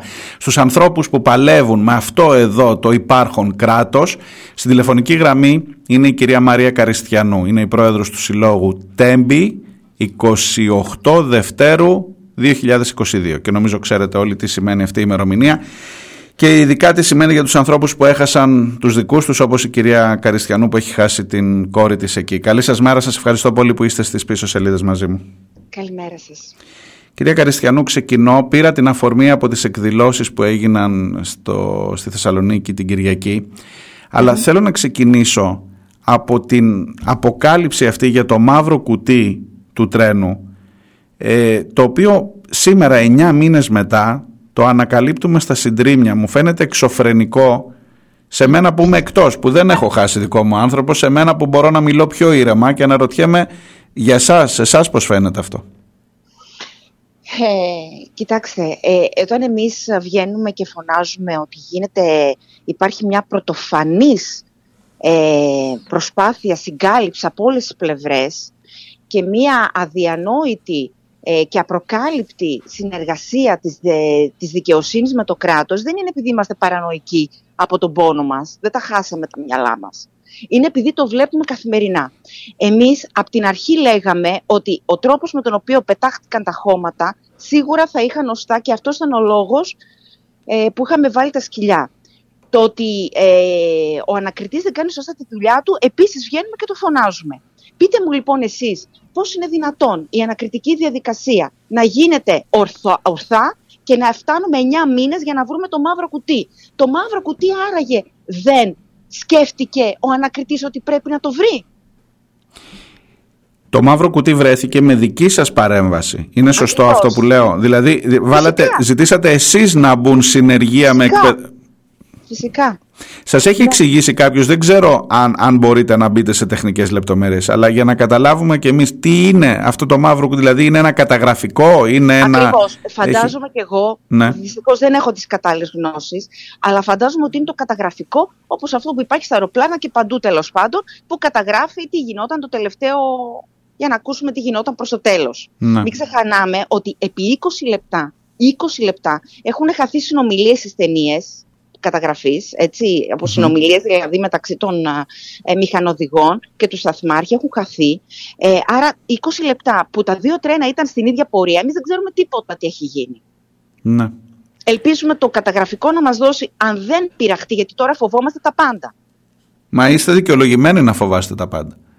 Ε, έλεγα, έλεγα νωρίτερα και συγχωρήστε με γιατί ξέρω ότι στην οικογένειά σας υπάρχει πολύ μεγάλος πόνος ότι καμιά φορά αυτός ο πόνος που έρχεται μετά όταν βλέπεις την αδιαφορία γιατί μπορεί να υποθέσει κάποιος ότι τα δυστυχήματα είναι και μια κακιά ώρα, είναι κάτι θα συμβεί, αλλά αυτό εδώ δεν πρέπει να συμβεί. Το να, το, το να υπάρχει αυτή η διαφορία, ε, ε, ελπίζω να καταλαβαίνετε πώς το λέω, ότι είναι από τη μία το δυστύχημα, ε, να μην βρεθεί κανένας γονιός στη θέση που βρεθήκατε εσείς ποτέ, αλλά το παρακάτω το να μην βρίσκω 9 μήνες στο μαύρο κουτί ή να μην έχω δώσει σημασία να βρεθούν τα στοιχεία για το γιατί έχασα το παιδί μου, εγώ δεν θα μπορούσα να το αντέξω δεύτερη φορά. Ίσως να είναι και περισσότερη, πιο μεγάλη οδύνη από το χαμό ενός ακριβώς, παιδιού. Ε, ακριβώς. Εμείς ζούμε ξανά, γυρίσαμε στη μέρα 0. Στη μέρα 0. Και ε, να σας πω κάτι, πώς, πώς να έχουμε εμείς εμπιστοσύνη σε όλη τη διαδικασία, να ξεκινήσουμε από τον μπάζωμα να ξεκινήσουμε από τα σκυλιά που δεν τα βάζανε και τα βάλαν μετά από το 9 μήνες μετά με, με δικές μας άπειρες πιέσεις. Να, να πω ότι βγήκε ο εισαγγελέας. Βγήκε η εισαγγελία Ρίου Πάγου να ψεύδεται δημοσίως ότι δεν έχουν βρεθεί ενώ έχουν βρεθεί ωστά. Δηλαδή, τι να σας πω, εμείς αυτό που ζούμε είναι αδιανόητο. Αδιανόητο. Ούτε τριτοκοσμική χώρα. Δηλαδή δεν έχουμε μόνο το πένθος και τον πόνο μας, έχουμε να διαχειριστούμε και όλη αυτή την, την, την, την, την, την, την σαπίλα γύρω μας. Τα πάντα για να κρύψουμε αυτούς που θέλουμε να κρύψουμε.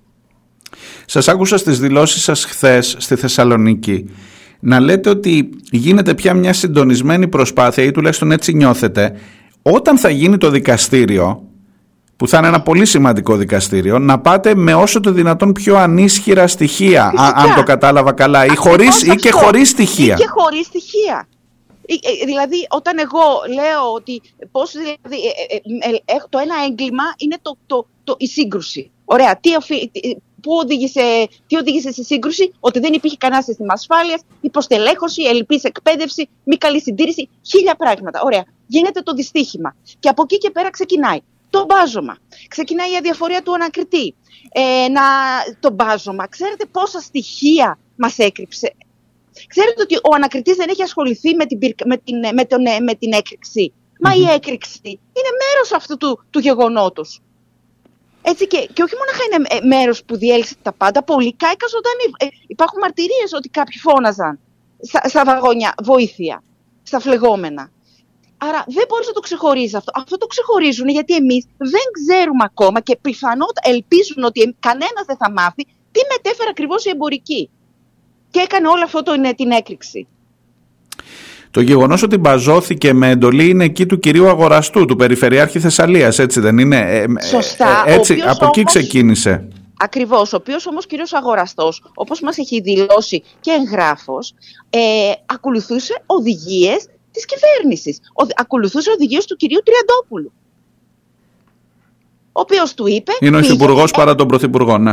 Ακριβώς. Άρα ουσιαστικά του Πρωθυπουργού, έτσι. Ο οποίος πήγε, του είπε, εκείνο τον αγρό που έπεσαν τα βαγόνια, πάρε τα βαγόνια, πάρε και τα χώματα, σκάψε σε βάθος, αφαίρεσαι όλο. Γιατί να αφαιρεθεί το χώμα; Γίνεται ένα τροχαίο αυτοκίνητα ή οτιδήποτε κτλ. Και πάω να αφαιρέσω το χώμα. Το χώμα έγινε για να μην μπορέσουμε να ελέγξουμε τι, ποια ήταν η ουσία η οποία έκαιγε ακόμη και τα μάτια και, και δεν μπορούσαν να αναπνεύσουν οι διασώστες που φυσικά βρήκαμε, α, 1,5 μήνα μετά που μας επιτράπει να πάμε να κάνουμε κάποιους ελέγχους, βρήκαμε ξυλόλιο στον αγρό. Ξυλόλιο είναι μια ουσία που χρησιμοποιείται ως ε, στο λαθρεμπόριο καυσίμων. Α, ε, ε, ενώνεται, αραιώνεται με το πετρέλαιο, τέλος πάντων δεν ξέρω ακριβώς κι εγώ, Ναι. αλλά είναι μια τέτοια ουσία. Λοιπόν, 1,5 μήνα μετά βρήκαμε πα, ξυλόλιο. Φανταστείτε τι θα βρίσκαμε στην αρχή. Και να σας πω ότι στην αρχή ο ανακριτής που έβαλε μέσα τους πραγματογνώμονες σε μια τέτοια ε- έκρηξη και με αυτά με χημικά εγκάβματα κτλ. δεν έβαλε χημικό μηχανικό. Είναι δυνατόν να μην ορίζεις χημικό μηχανικό όταν έχεις μια τέτοια έκρηξη και μετά οι άλλοι δεν μπορούν να αναπνεύσουν από αυτό τις αναθυμιάσεις. Δεν θα βάλεις χημικό μηχανικό. Κυρία Καριστιανού, για το θέμα τι- του πού φυλάσσονται τα βαγόνια, τα, το, το υλικό, εν πάση περιπτώσει, όλο αυτό το τροχαίο υλικό, αφού μεταφέρθηκε από εκεί και οι συνθήκες, παρόλο που ξέρω ότι είχε δοθεί εντολή να πάνε σε στεγασμένο χώρο, μέχρι σήμερα που μιλάμε είναι σε ανοιχτό χώρο. είναι σε έναν ανοιχτό χώρο ε, ιδιοκτησίας του ΟΣΕ.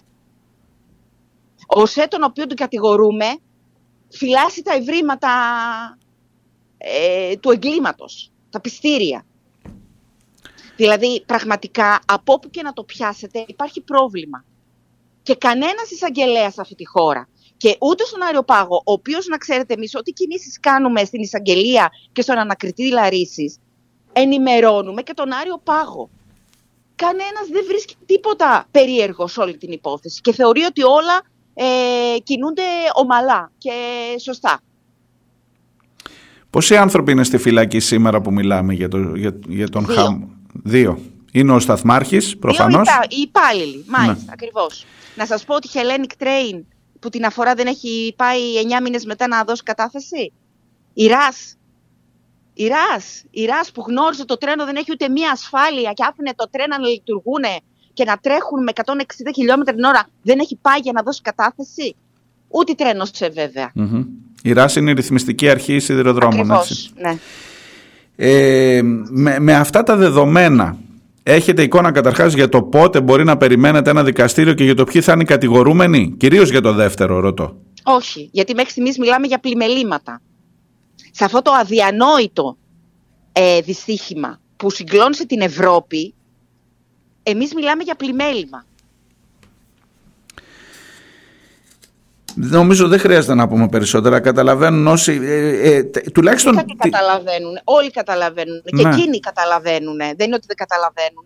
Το θέμα είναι πώς, πώς, πώς, μπο- πώς μπορούμε να, να ξεφύγουμε από αυτό το πράγμα. Γιατί τώρα πλέον νομίζω πάει και σε κοινωνικό επίπεδο. Πώς, πώς μπορείτε εσείς, η οικογένειά σας, οι γνωστοί σας, ο κόσμος όλος που μας ακούει, να δέχεται, να εμπλέκεται τόσο πολύ δικαιοσύνη, σε, σε αυτά τα, να επηρεάζεται τόσο πολύ δικαιοσύνη από τους πολιτικούς; Δεν μπορώ Κυρία να το καταλάβω. Καριστιανού, συγγνώμη, δεν θέλω να σας προκαλέσω μεγαλύτερη σύγχυση, αλλά δεν μπορώ να μην το πω. Εδώ υπάρχει ένας υπουργός της κυβέρνησης ο οποίος είπε ότι με το παιδί το δικό σας, με τα θύματα δεν ασχολείται πια η ελληνική κοινωνία και ότι δεν απασχολεί αυτό το ζήτημα πια. Ακριβώς, Ναι. Ε, ε, ουσιαστικά αυτός ο άνθρωπος που λέτε μας είπε με λόγια την εικόνα της, ε, την, την- την- το πώς μας συμπεριφέρει η κυβέρνηση. Αυτό που λαμβάνεται όλα αυτά το καιρό. ναι. Απαξιώσει, ακριβώς. Προσπαθεί να απαξιώσει εντελώς το γεγονός ότι και καλά δεν έγινε τίποτα. Θεωρώ ήδη λοιπόν σαν να υπήρχαν όλα τα συστήματα ασφάλειας, σαν να λειτουργούσαν τα πάντα όλα τέλεια και πραγματικά έγινε ένα δυστύχημα. Που μπορούσε να συμβεί και αυτό. Δεν μπορώ να το αποκλείσω. Αλλά δεν μπορείς να, να, να λες αυτό όταν τίποτα δεν λειτουργούσε. Τίποτα. Ούτε μια τηλεδιοίκηση που στήκιζε 200.000 ευρώ. Προτιμούσαν να πληρώνουμε κάθε χρόνο ε, πρόστιμο γιατί δεν είχαμε ασφάλεια για τις 200.000 ευρώ της τηλεδιοίκησης που τη βάλανε Σεπτέμβρη. Και που μας κορόιδευαν ότι υπήρχε τηλεδιοίκηση Ακριβώς. λέγοντας εκείνο το... Βγαίνανε να κάνουν αυτό το θέατρο. Δηλαδή σοβαρό, δηλαδή δεν ξέρω, να σας πω κάτι, ε, ώρες ώρες νομίζω ότι πραγματικά ε, δε- δεν μπορεί να τα ζω αυτά τα πράγματα. Είναι, είναι, είναι τόσο κραυγαλαία, τόσο προσβλητικά, τόσο, τόσο δεν δεν- δεν υπάρχουν λέξεις να τα περιγράψω. Και όμως τα ζούμε καθημερινά.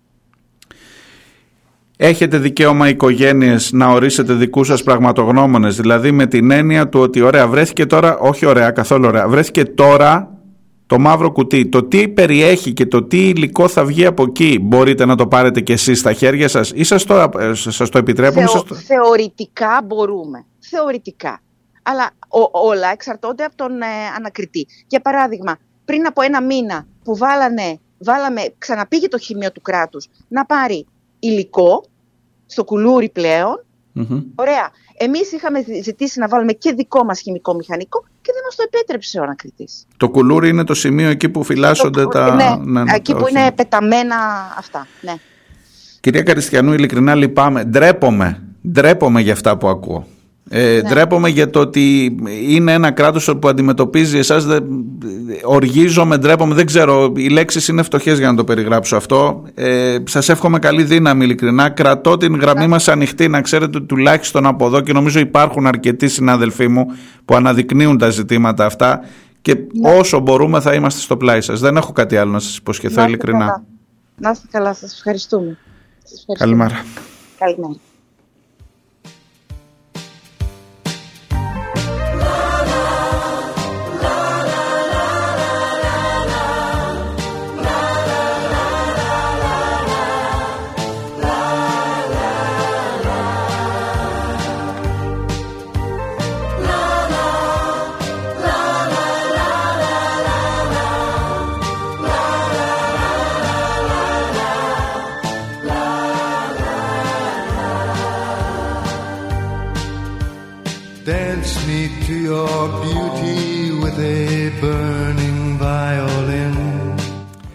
Δεν σου έρχεται ρε παιδί μου ώρες ώρες να βρήσεις. Μόνο εγώ το νιώθω που δεν μπορώ.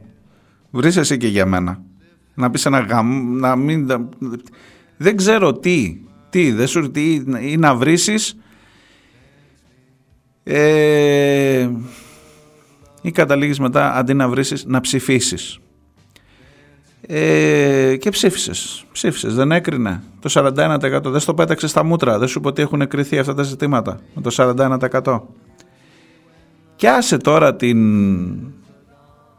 τους, τους ανθρώπους όλων αυτών των 57 θυμάτων που έχουν μείνει πίσω απορώ ειλικρινά απορώ πραγματικά σας το λέω δηλαδή ακούω την, ε, τις ε, λέξεις αυτής ότι είναι κραυγαλαίο ότι είναι αδιανόητο απορώ με την ψυχραιμία των ανθρώπων αυτών σας ομολογώ ότι δεν ξέρω αν ήσουν, βάλε, βάλε λίγο τον εαυτό σου στη θέση του να έχεις χάσει ένα παιδί και να βρίσκεις με δικές σου ενέργειες το μαύρο κουτί 9 μήνες μετά να έχουν καταχωθεί όλα αυτά τα χώματα. Βάλε και την ιστορία με το τι κουβαλούσε το τρένο. Δεν ξέρω αν θα το μάθουμε ποτέ. Ξέρω ότι εκεί υπάρχουν και άλλου είδους ε, θεωρίες κλπ. Αλλά τέλος πάντων ακόμα και τις θεωρίες συνωμοσίας. Δεν, δεν, την- δεν υποτιμώ την κουβέντα. Βρέθηκε ξυλόλιο, το λένε οι άνθρωποι, είναι για αυτό που χρησιμοποιείται σε λαθρεμπόριο καυσίμων. Το, α- το απορρίπτεις, το, το, το αποκλείεις να γινόταν λαθρεμπόριο καυσίμων και το τρένο να μετέφερε. Δηλαδή σε αυτή τη χώρα που έχεις όλο το άλλο γύρω-γύρω. Το αποκλείεις να συνέβαινε και αυτό. Απορώ με την ψυχραιμία των ανθρώπων αυτών που δεν έχουν κατέβει, δεν έχουν βρει, δεν ξέρω τι να μην, θα, μην πα- προτρέπω εγώ σε βία τώρα, αλλά βάλε λίγο να ήταν το δικό σου το παιδί. Η κόρη της κυρίας που ακούσατε ήταν μια φοιτήτρια 22-23 χρονών.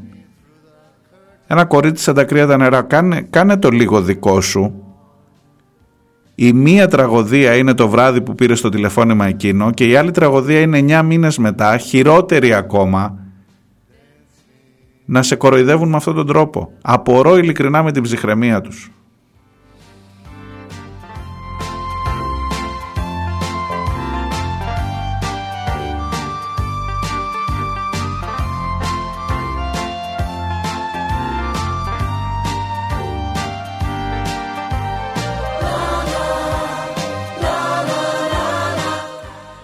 Ήταν η κυρία Μαρία Καριστιανού, είναι η πρόεδρος του Συλλόγου ΤΕΜΠΙ 2023.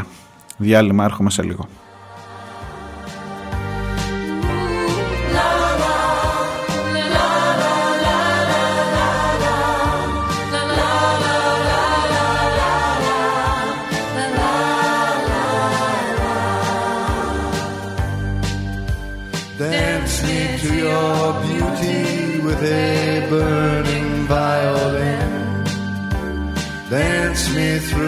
Panic till I'm gathered safely in. Touch me with your naked hand. Touch me with your glove. Dance me to the end of love. Dance me to the end of love. Dance me to the end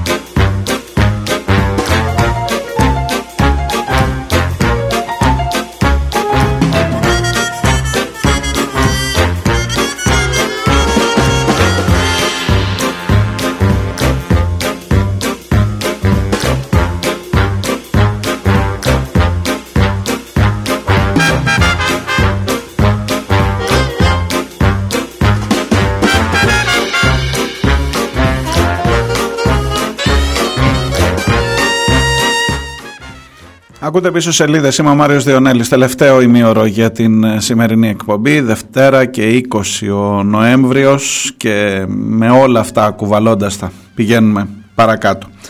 Μου λέτε Άντζη ότι μπορεί η ψυχραιμία σε αυτές τις περιπτώσεις που έχεις χάσει τα πάντα μόνο η ψυχραιμία σου μένει για να μπορέσεις να μείνεις λογικός. Θέλει πάρα πολύ μεγάλη προσπάθεια.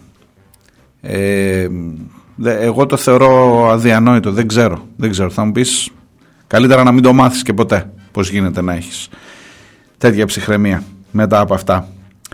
Ο Αναστάσης μου γράφει κομματάρα το τραγούδι με τα χάλκινα σαν την μπάντα στον, στο Τιτανικό που παίζει την ώρα που βυθίζεται το πλοίο. Νιώθω, ακριβώς έτσι είμαστε αγαπητέ Αναστάση. Τουλάχιστον στις μουσικές προσπαθώ, προσπαθώ δεν ξέρω, να, να είναι λίγο πιο. Η Νούλη, Καλά οι μαγαζάτορες που δεν καταλαβαίνουν Χριστό. Ο Ελληνάρας που καθισμένος στην καναπεδάρα του παραγγέλνει με πλημμύρα και μποφόρ δεν έχει καμία ευθύνη. Κάνει μάλιστα και παράπονα γιατί καθυστέρησε η παραγγελία του. Να ξέρετε. Ναι, ακριβώς νουλή, έτσι. Έτσι. Από εκεί ξεκινάει, αν θέλεις τη γνώμη μου. Έχεις δίκιο. Από εκεί ξεκινάει. Ε, το γεγονός ότι δεν σε αφορά Μα εγώ δεν σου λέω να αυτό, ότι βρέχει ρε παιδί μου, βρέχει. Κάποιος κάποιος για να φας εσύ το μεσημέρι, για να πιεις τον καφέ σου, κάποιος πρέπει να βγει μέσα στην βροχή. Θα μου πεις δουλειά του είναι. Σκέφτεσαι και τι να κάνεις δουλειά του είναι. Και τι να μην πάρω, να μην ε, τελικά θα, τους, ε, θα χάσει τη δουλειά του ε, και τι να κάνουμε, βρέχει. Βρέχει, ας έρθει με βροχή. Ναι, από εκεί ξεκινάει, έχεις δίκιο.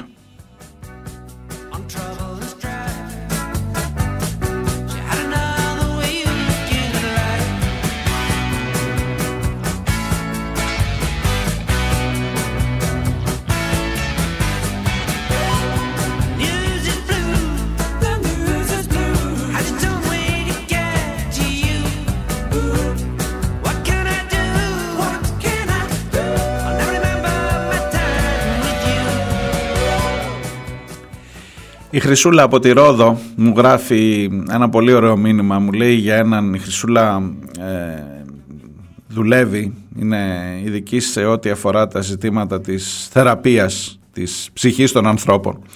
Ε, μου λέει για έναν συνάδελφό της θεραπευτή αφού μου γράφει καλά λόγια για την εκπομπή της Παρασκευής για τη 17 Νοέμβρη μου γράφει για την κυρία Πέπη ε, μου λέει ότι ο συνάδελφός της αυτός δεν ξέρω αν θέλει να αναφέρω τώρα το όνομά του ότι είναι δική του μαρτυρία που της την μετέφερε μου λέει ε, μου γράφει αυτά που της είχε πει ο συνάδελφος. Όταν σπούδαζα στη Φιλοσοφική Αθηνών είχα πάρει ένα μάθημα προαιρετικό την ιστορία τέχνης. Διδάσκουσα ήταν μια γλυκύτατη γυναίκα με σγουρά μαλλιά. Μου έκανε εντύπωση η ελαφρότητα που εξέπεμπε σε συνδυασμό με το ασταθέτης, ασταθές βάδισμα.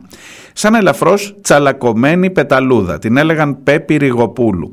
Δεν άργησα να μάθω από κάποιον φοιτητή πως ήταν η κοπέλα που, την είχε, που της είχε τσακίσει τα πόδια η πόρτα του Πολυτεχνείου όταν, όταν το τάγκ την έριξε και μπήκε μέσα ο νόμος και η τάξη. Δεν ξέρω πόσες εγχειρήσεις και πόσος πόνος και χρόνος χρειάστηκε για να σταθεί στα πόδια της. Τουλάχιστον μπόρεσε να ξαναπερπατήσει. Πριν από δύο περίπου χρόνια ήρθε μια κυρία για θεραπεία σπίτι. Την κοίταξα καλά και τι έκπληξη ήταν η κυρία Πέπη, αέρινη και γλυκύτατη όπως την θυμόμουν. Μου είπε πως είχε περάσει βαριά αρρώστια, όμως την είχε ξεπεράσει. Φαντάζομαι πως αν έχει πέσει σιδεριά με βάρος τάγκ πάνω στα πόδια σου και έχεις περπατήσει, φαίνεται πιο ελαφρύ αυτό που για μένα ή κάποιον άλλον θα φαινόταν βαρύ. Της έπιασα τα πόδια με συγκίνηση, είδα και ένιωσα τα σημάδια. Θυμήθηκα πως μου είχαν πει ότι μετά την αποκατάσταση σε εισαγωγικά της δημοκρατίας, της είχαν προσφέρει δωρεάν πλαστική αποκατάσταση των σημαδιών από τα τραύματα. Είχε αρνηθεί λέγοντας πως κάποια σημάδια δεν πρέπει να σβήνουν ποτέ.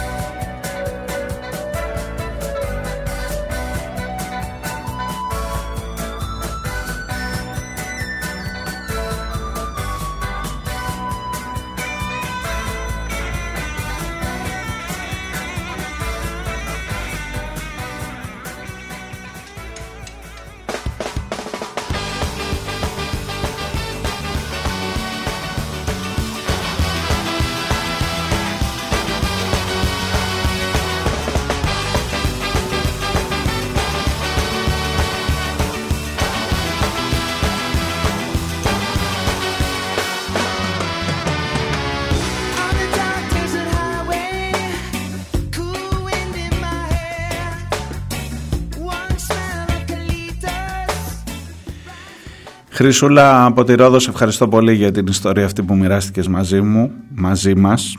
Ε, η Πέμπη Ριγοπούλου ασφαλώς είναι ένα σύμβολο του αντιδικτατορικού αγώνα.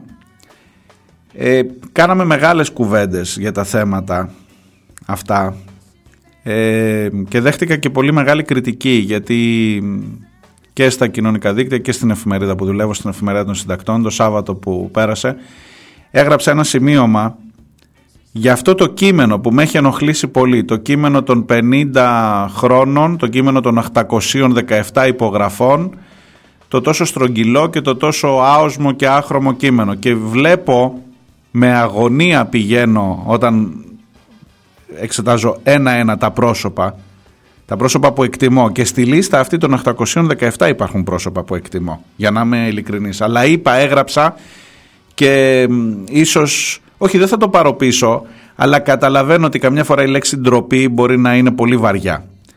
Ότι δεν ξέρω αν ποιος πρέπει να ντρέπεται, δεν θα είμαι εγώ αυτός που θα, θα, θα κρίνει ποιος πρέπει να ντραπεί. Μπορώ να το δεχτώ αυτό ως κριτική.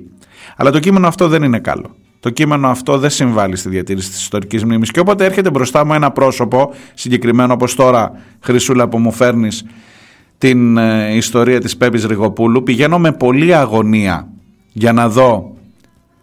Υπέγραψε εκείνο το κείμενο. Έκανε και εκείνη πως δεν βλέπει πού πάει η πορεία κάθε χρόνο ποιος είναι εδώ, τι φταίει. Έκανε και εκείνη ένα συμβιβασμό για να πάει σε ένα πιο στρογγυλό κείμενο για να φτιάξουμε ένα πιο κεντρό χώρο και ένα πιο ε, ακίνδυνο αφήγημα για το Πολυτεχνείο και με ανακούφιση βλέπω ότι στο ρο δεν είναι το όνομα της Πέπης Ριγοπούλου.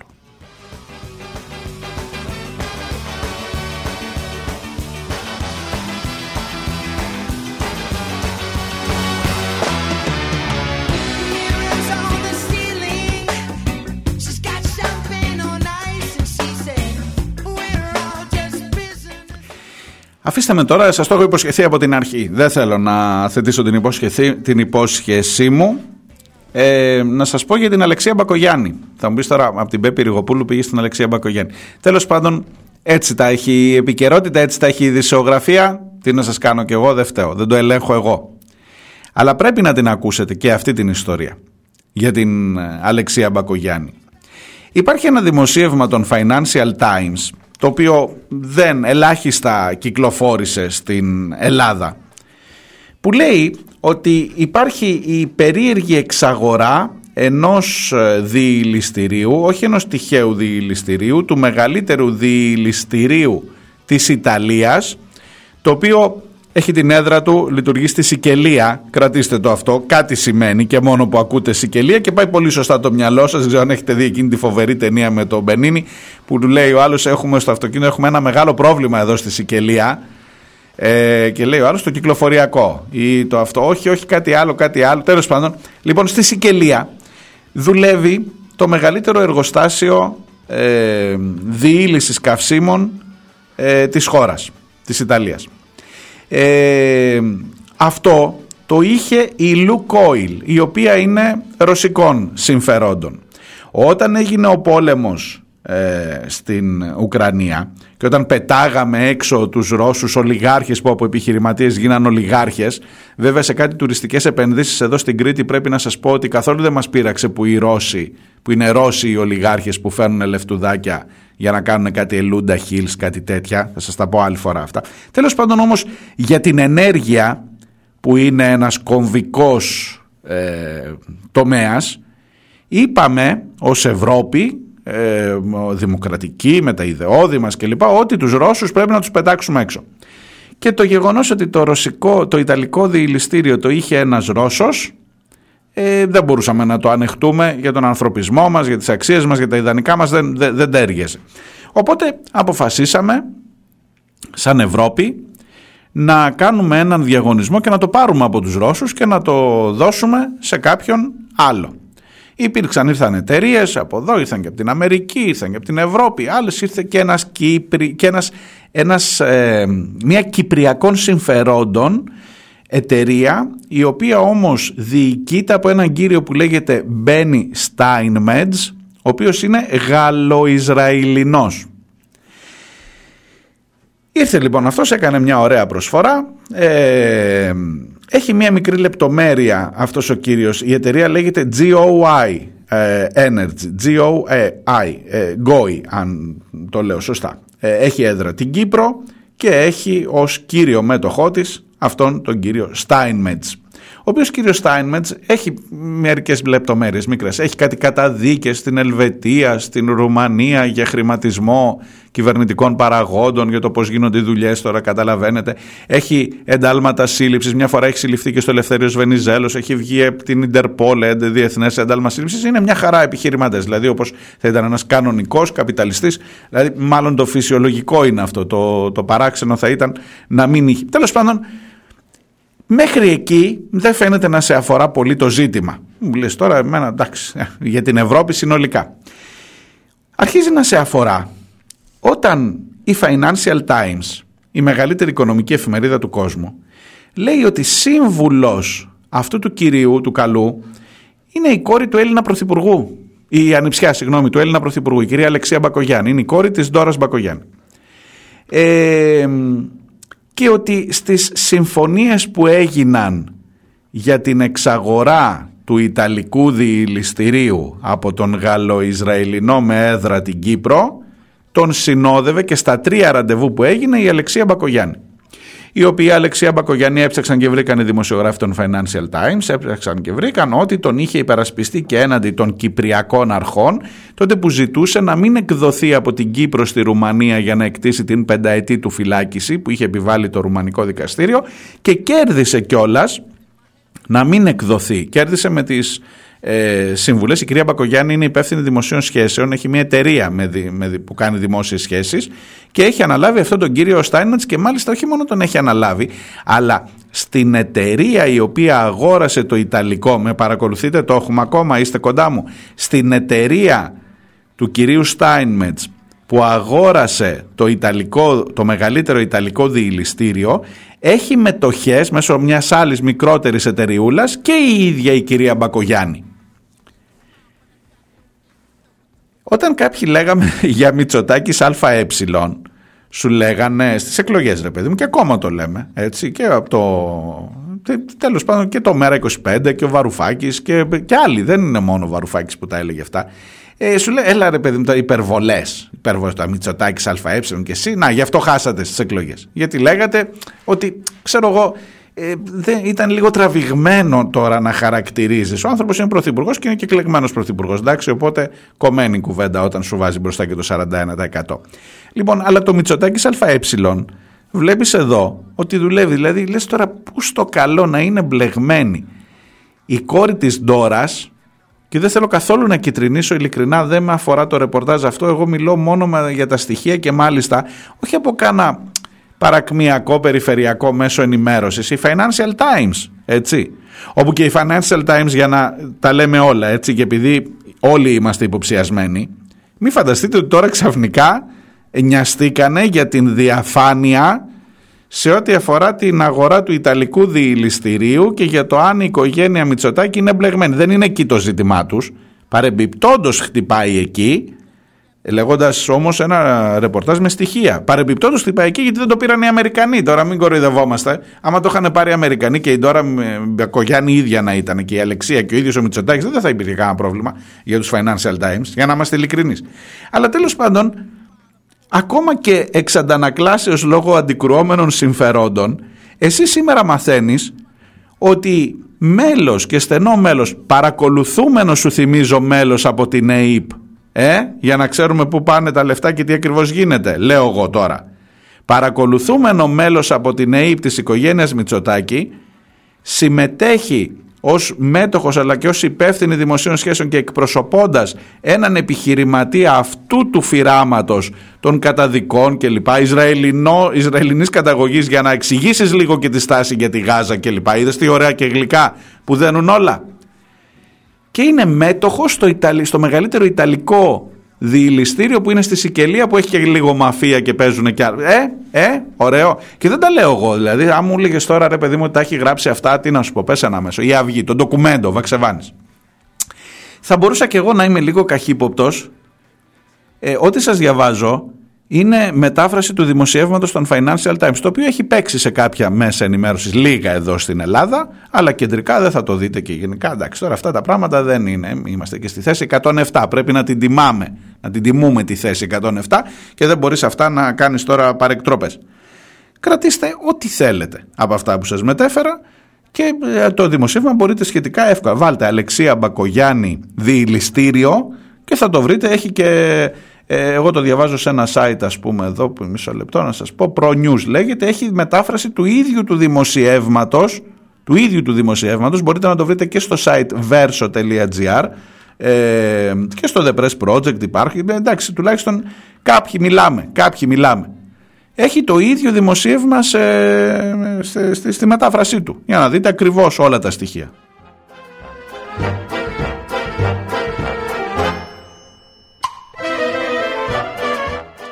πρέπει να σας πω τα μηχανήματα λειτουργούν καμιά φορά και λίγο. Δηλαδή ότι ποιο τραγούδι έρχεται να κουμπώσει δεν είναι πάντα δική μου επιλογή. Διαλέγει μόνο το. Ακούει το θέμα, το υπολογιστή σου από εδώ και διαλέγει.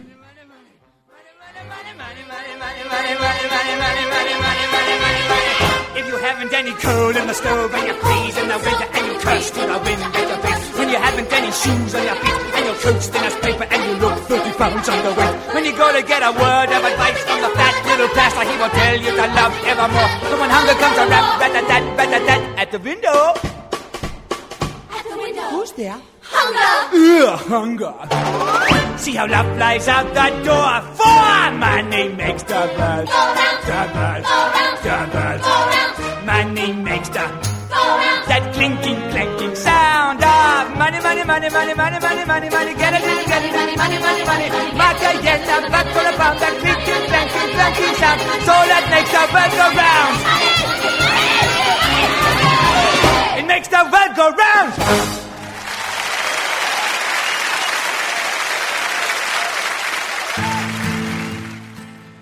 Και μου στέλνει εδώ ένας φίλος ή φίλη, δεν μου έχεις γράψει όνομα, σε βλέπω με τον κωδικό 9676, ότι αυτός ο Steinmatch είναι και μέτοχος της Προντέα που έχει βάλει χέρι στο λόφο του Στρέφη. Για να δεις τι ωραία, στο λόφο του Στρέφη που είναι, έλα, το έχουμε, Μπακογιάννης, πάλι οικογένεια και με αυτό, ωραία πράγματα και μου στέλνεις και το link για να ξέρω ακριβώς τι γίνεται. Σε ευχαριστώ πάρα πολύ. Αυτό δεν το ήξερα. Δεν το ήξερα. Είδες τι ωραία που δένει το γλυκό; Βρε Μητσοτάκης ΑΕ, κανονικότατα. Κανονικότατα.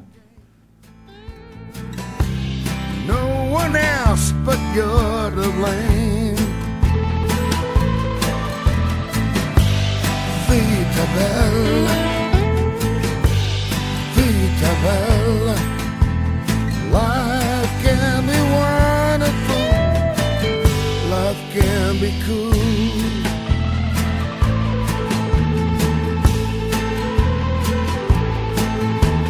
So we'll spend our time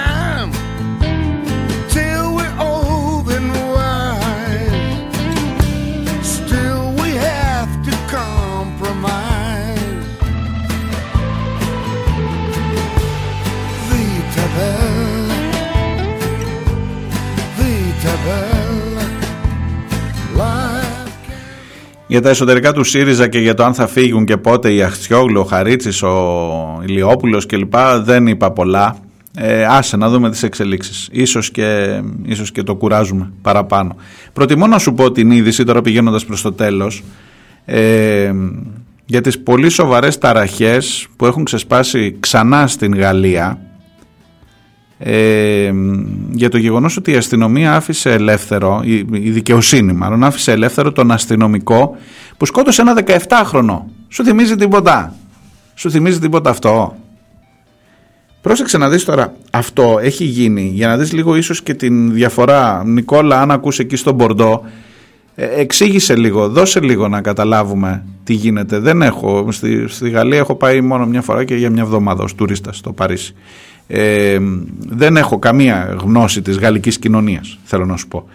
Ε, όμως, ε, άκου, άκου να δεις τώρα, τι, τι, τι διαβάζω ρε παιδί μου. Στα, στα γεγονότα του περασμένου Ιουνίου ένας αστυνομικός πυροβόλησε και σκότωσε εξ επαφής τον 17χρονο Ναέλ ήταν το όνομά του. Όχι Χρήστος Μιχαλόπουλος, όχι Σαμπάνης, όχι Φραγκούλης, Ναέλ. Εκεί έτσι. Λοιπόν, η εν ψυχρό εκτέλεση του εφήβου στο πλαίσιο τροχονομικού ελέγχου είχε προκαλέσει έκρηξη οργής. Σας διαβάζω από το, από το Διεθνές Τμήμα της Εφημερίδας των Συντακτών. Και είχε προκαλέσει και πρωτοφανής αγριότητας, κατα, καταστολή στη, στη συνέχεια κλπ. Λοιπόν, στην Αντέρ, στην πόλη που ζούσε το παιδί αυτό, από τον Ιούνιο πόσο έχει περάσει, για βάλε, Ιούνιος, Ιούλιος, Αύγουστος, Σεπτέμβρης, Οκτώβρης, Νοέμβρης, πέντε μήνες. Πέντε μήνες. Πρόσεξε τώρα. Τον, τον έπιασαν τον αστυνομικό τότε.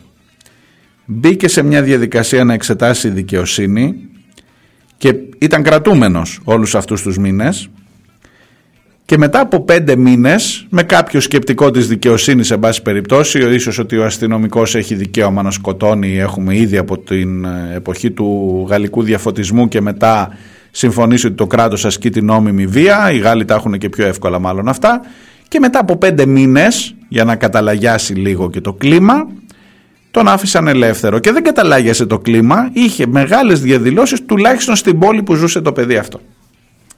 Έλα τώρα εδώ ας τους Γάλλους. Νίκο άμα θες βάλε για, για τους Γάλλους οτιδήποτε αλλά έλα εδώ σε μένα τώρα εδώ. Σκοτώνεται με τον τρόπο που είδαμε και ακούσαμε ένα παιδί 17 χρονών επίσης. Χρήστος Μιχαλόπουλος ο αστυνομικός κρατείται, γίνεται Σάββατο το περιστατικό, το έγκλημα, η δολοφονία, κρατείται μέχρι την Πέμπτη που απολογείται στον ανακριτή και την Πέμπτη μετά την απολογία του, Σάββατο δηλαδή, Κυριακή, Δευτέρα, Τρίτη, Τετάρτη, Πέμπτη, πέντε μέρες. Πέντε μέρες, όχι πέντε μήνες. Πέντε μέρες. Ενώ ο άλλος κρατήθηκε πέντε μήνες. Κρατιέται πέντε μέρες, κρατείται πέντε μέρες ο αστυνομικός, χρειάζεται να το εξηγήσω παραπάνω, κατάλαβες τι θέλω να πω ε, και τον αφήνουν ελεύθερο και διαδηλώνει μόνο η κοινότητα των Ρωμά μέχρι ένα σημείο και εσύ είναι, ξέρω εγώ σήμερα είναι Δευτέρα 20 Νοεμβρίου, δεν τρέχει τίποτα. Δες λίγο, μήπως κάπου έχεις χάσει ως λαός αυτό, δεν ξέρω, έχεις συμβιβαστεί τόσο πολύ με το ότι απλά θα σκοτώνεσαι, ρε παιδί μου. Απλά θα σκοτώνονται τα παιδιά και δεν θα βρίσκουμε το μαύρο κουτί, θα το βρίσκουν οι ίδιες οικογένειες. Απλά θα σκοτώνονται στο δρόμο γιατί βρέξει χιονίσει πρέπει ο διανομέας και δεν τον προστατεύει κανένας από το κράτος. Κάνω μια σούμα της σημερινής αυτής, της σημερινής εκπομπής. Απλά θα σκοτώνεται επειδή είναι Ρωμά και μέσα σε πέντε μέρες θα μένει ελεύθερος και δεν θα τρέχει και κάστανο. Ε, ναι, μωρέ, και κάτι Γάλλοι εκεί. Τώρα θα μου πεις: Άμα ζηλεύεις στη Γαλλία, πήγαινε στη Γαλλία. Πώς μου λες, εσύ πάρει το σπίτι σου, άμα θε, πήγαινε στη Γαλλία, άμα θέλεις να μείνεις. Ναι, μπορεί, μπορεί, ξέρω εγώ. Μπορεί. Ε, και δίπλα θα κάνει και business η, η Αλεξία Μπακογιάννη με το και η οικογένεια Μητσοτάκη. Υπέροχο, υπέροχο. Δηλαδή τελειώνει σήμερα μια εκπομπή και περιμένεις τώρα μέχρι την αυριανή να δεις τι άλλο έχω να φορτώσω από πάνω μέχρι κάποια στιγμή να πεις ρε γαμότο. Δηλαδή ας το διάλο ρε παιδί μου από ένα σημείο και μετά και να πεις δεν πάει ρε παιδί μου άλλο. Δεν πάει. Αλλά από ό,τι φαίνεται πάει. Πάει, πάει. Έχεις πολύ. Έχεις πολύ ακόμα να βάλεις από πάνω. Δηλαδή μπορεί μέχρι να φτάσει να είναι ρε παιδί μου έξω από την πόρτα σου και να σε σκοτώσει μόλις βγεις επειδή βγήκες από το σπίτι ή μέχρι τι να πω, δεν ξέρω. Μπορεί να έχεις ακόμα καιρό μέχρι να έρθει να θίξει, ας πούμε, να σου τραβήξει την πρίζα από την τηλεόραση και να σου πει: Όχι, δεν θα βλέπεις τηλεόραση. Εκεί μπορεί να επαναστατήσει. Μπορεί να πεις: Δεν ξέρω. Έχει έχεις δρόμο ακόμα, από ό,τι φαίνεται. Ένα με αυτές τις σκέψεις θα σε αφήσω για σήμερα. Ξέρω ότι σου έχω κάνει την καρδιά περιβόλη ξανά, αλλά τι να κάνω, άμα ήμουν ευχάριστος, μπορεί και να μην είχαμε λόγο να τα λέμε. Επειδή ακριβώς έχουμε λόγους, θα τα πούμε ξανά αύριο την ίδια ώρα. Γεια.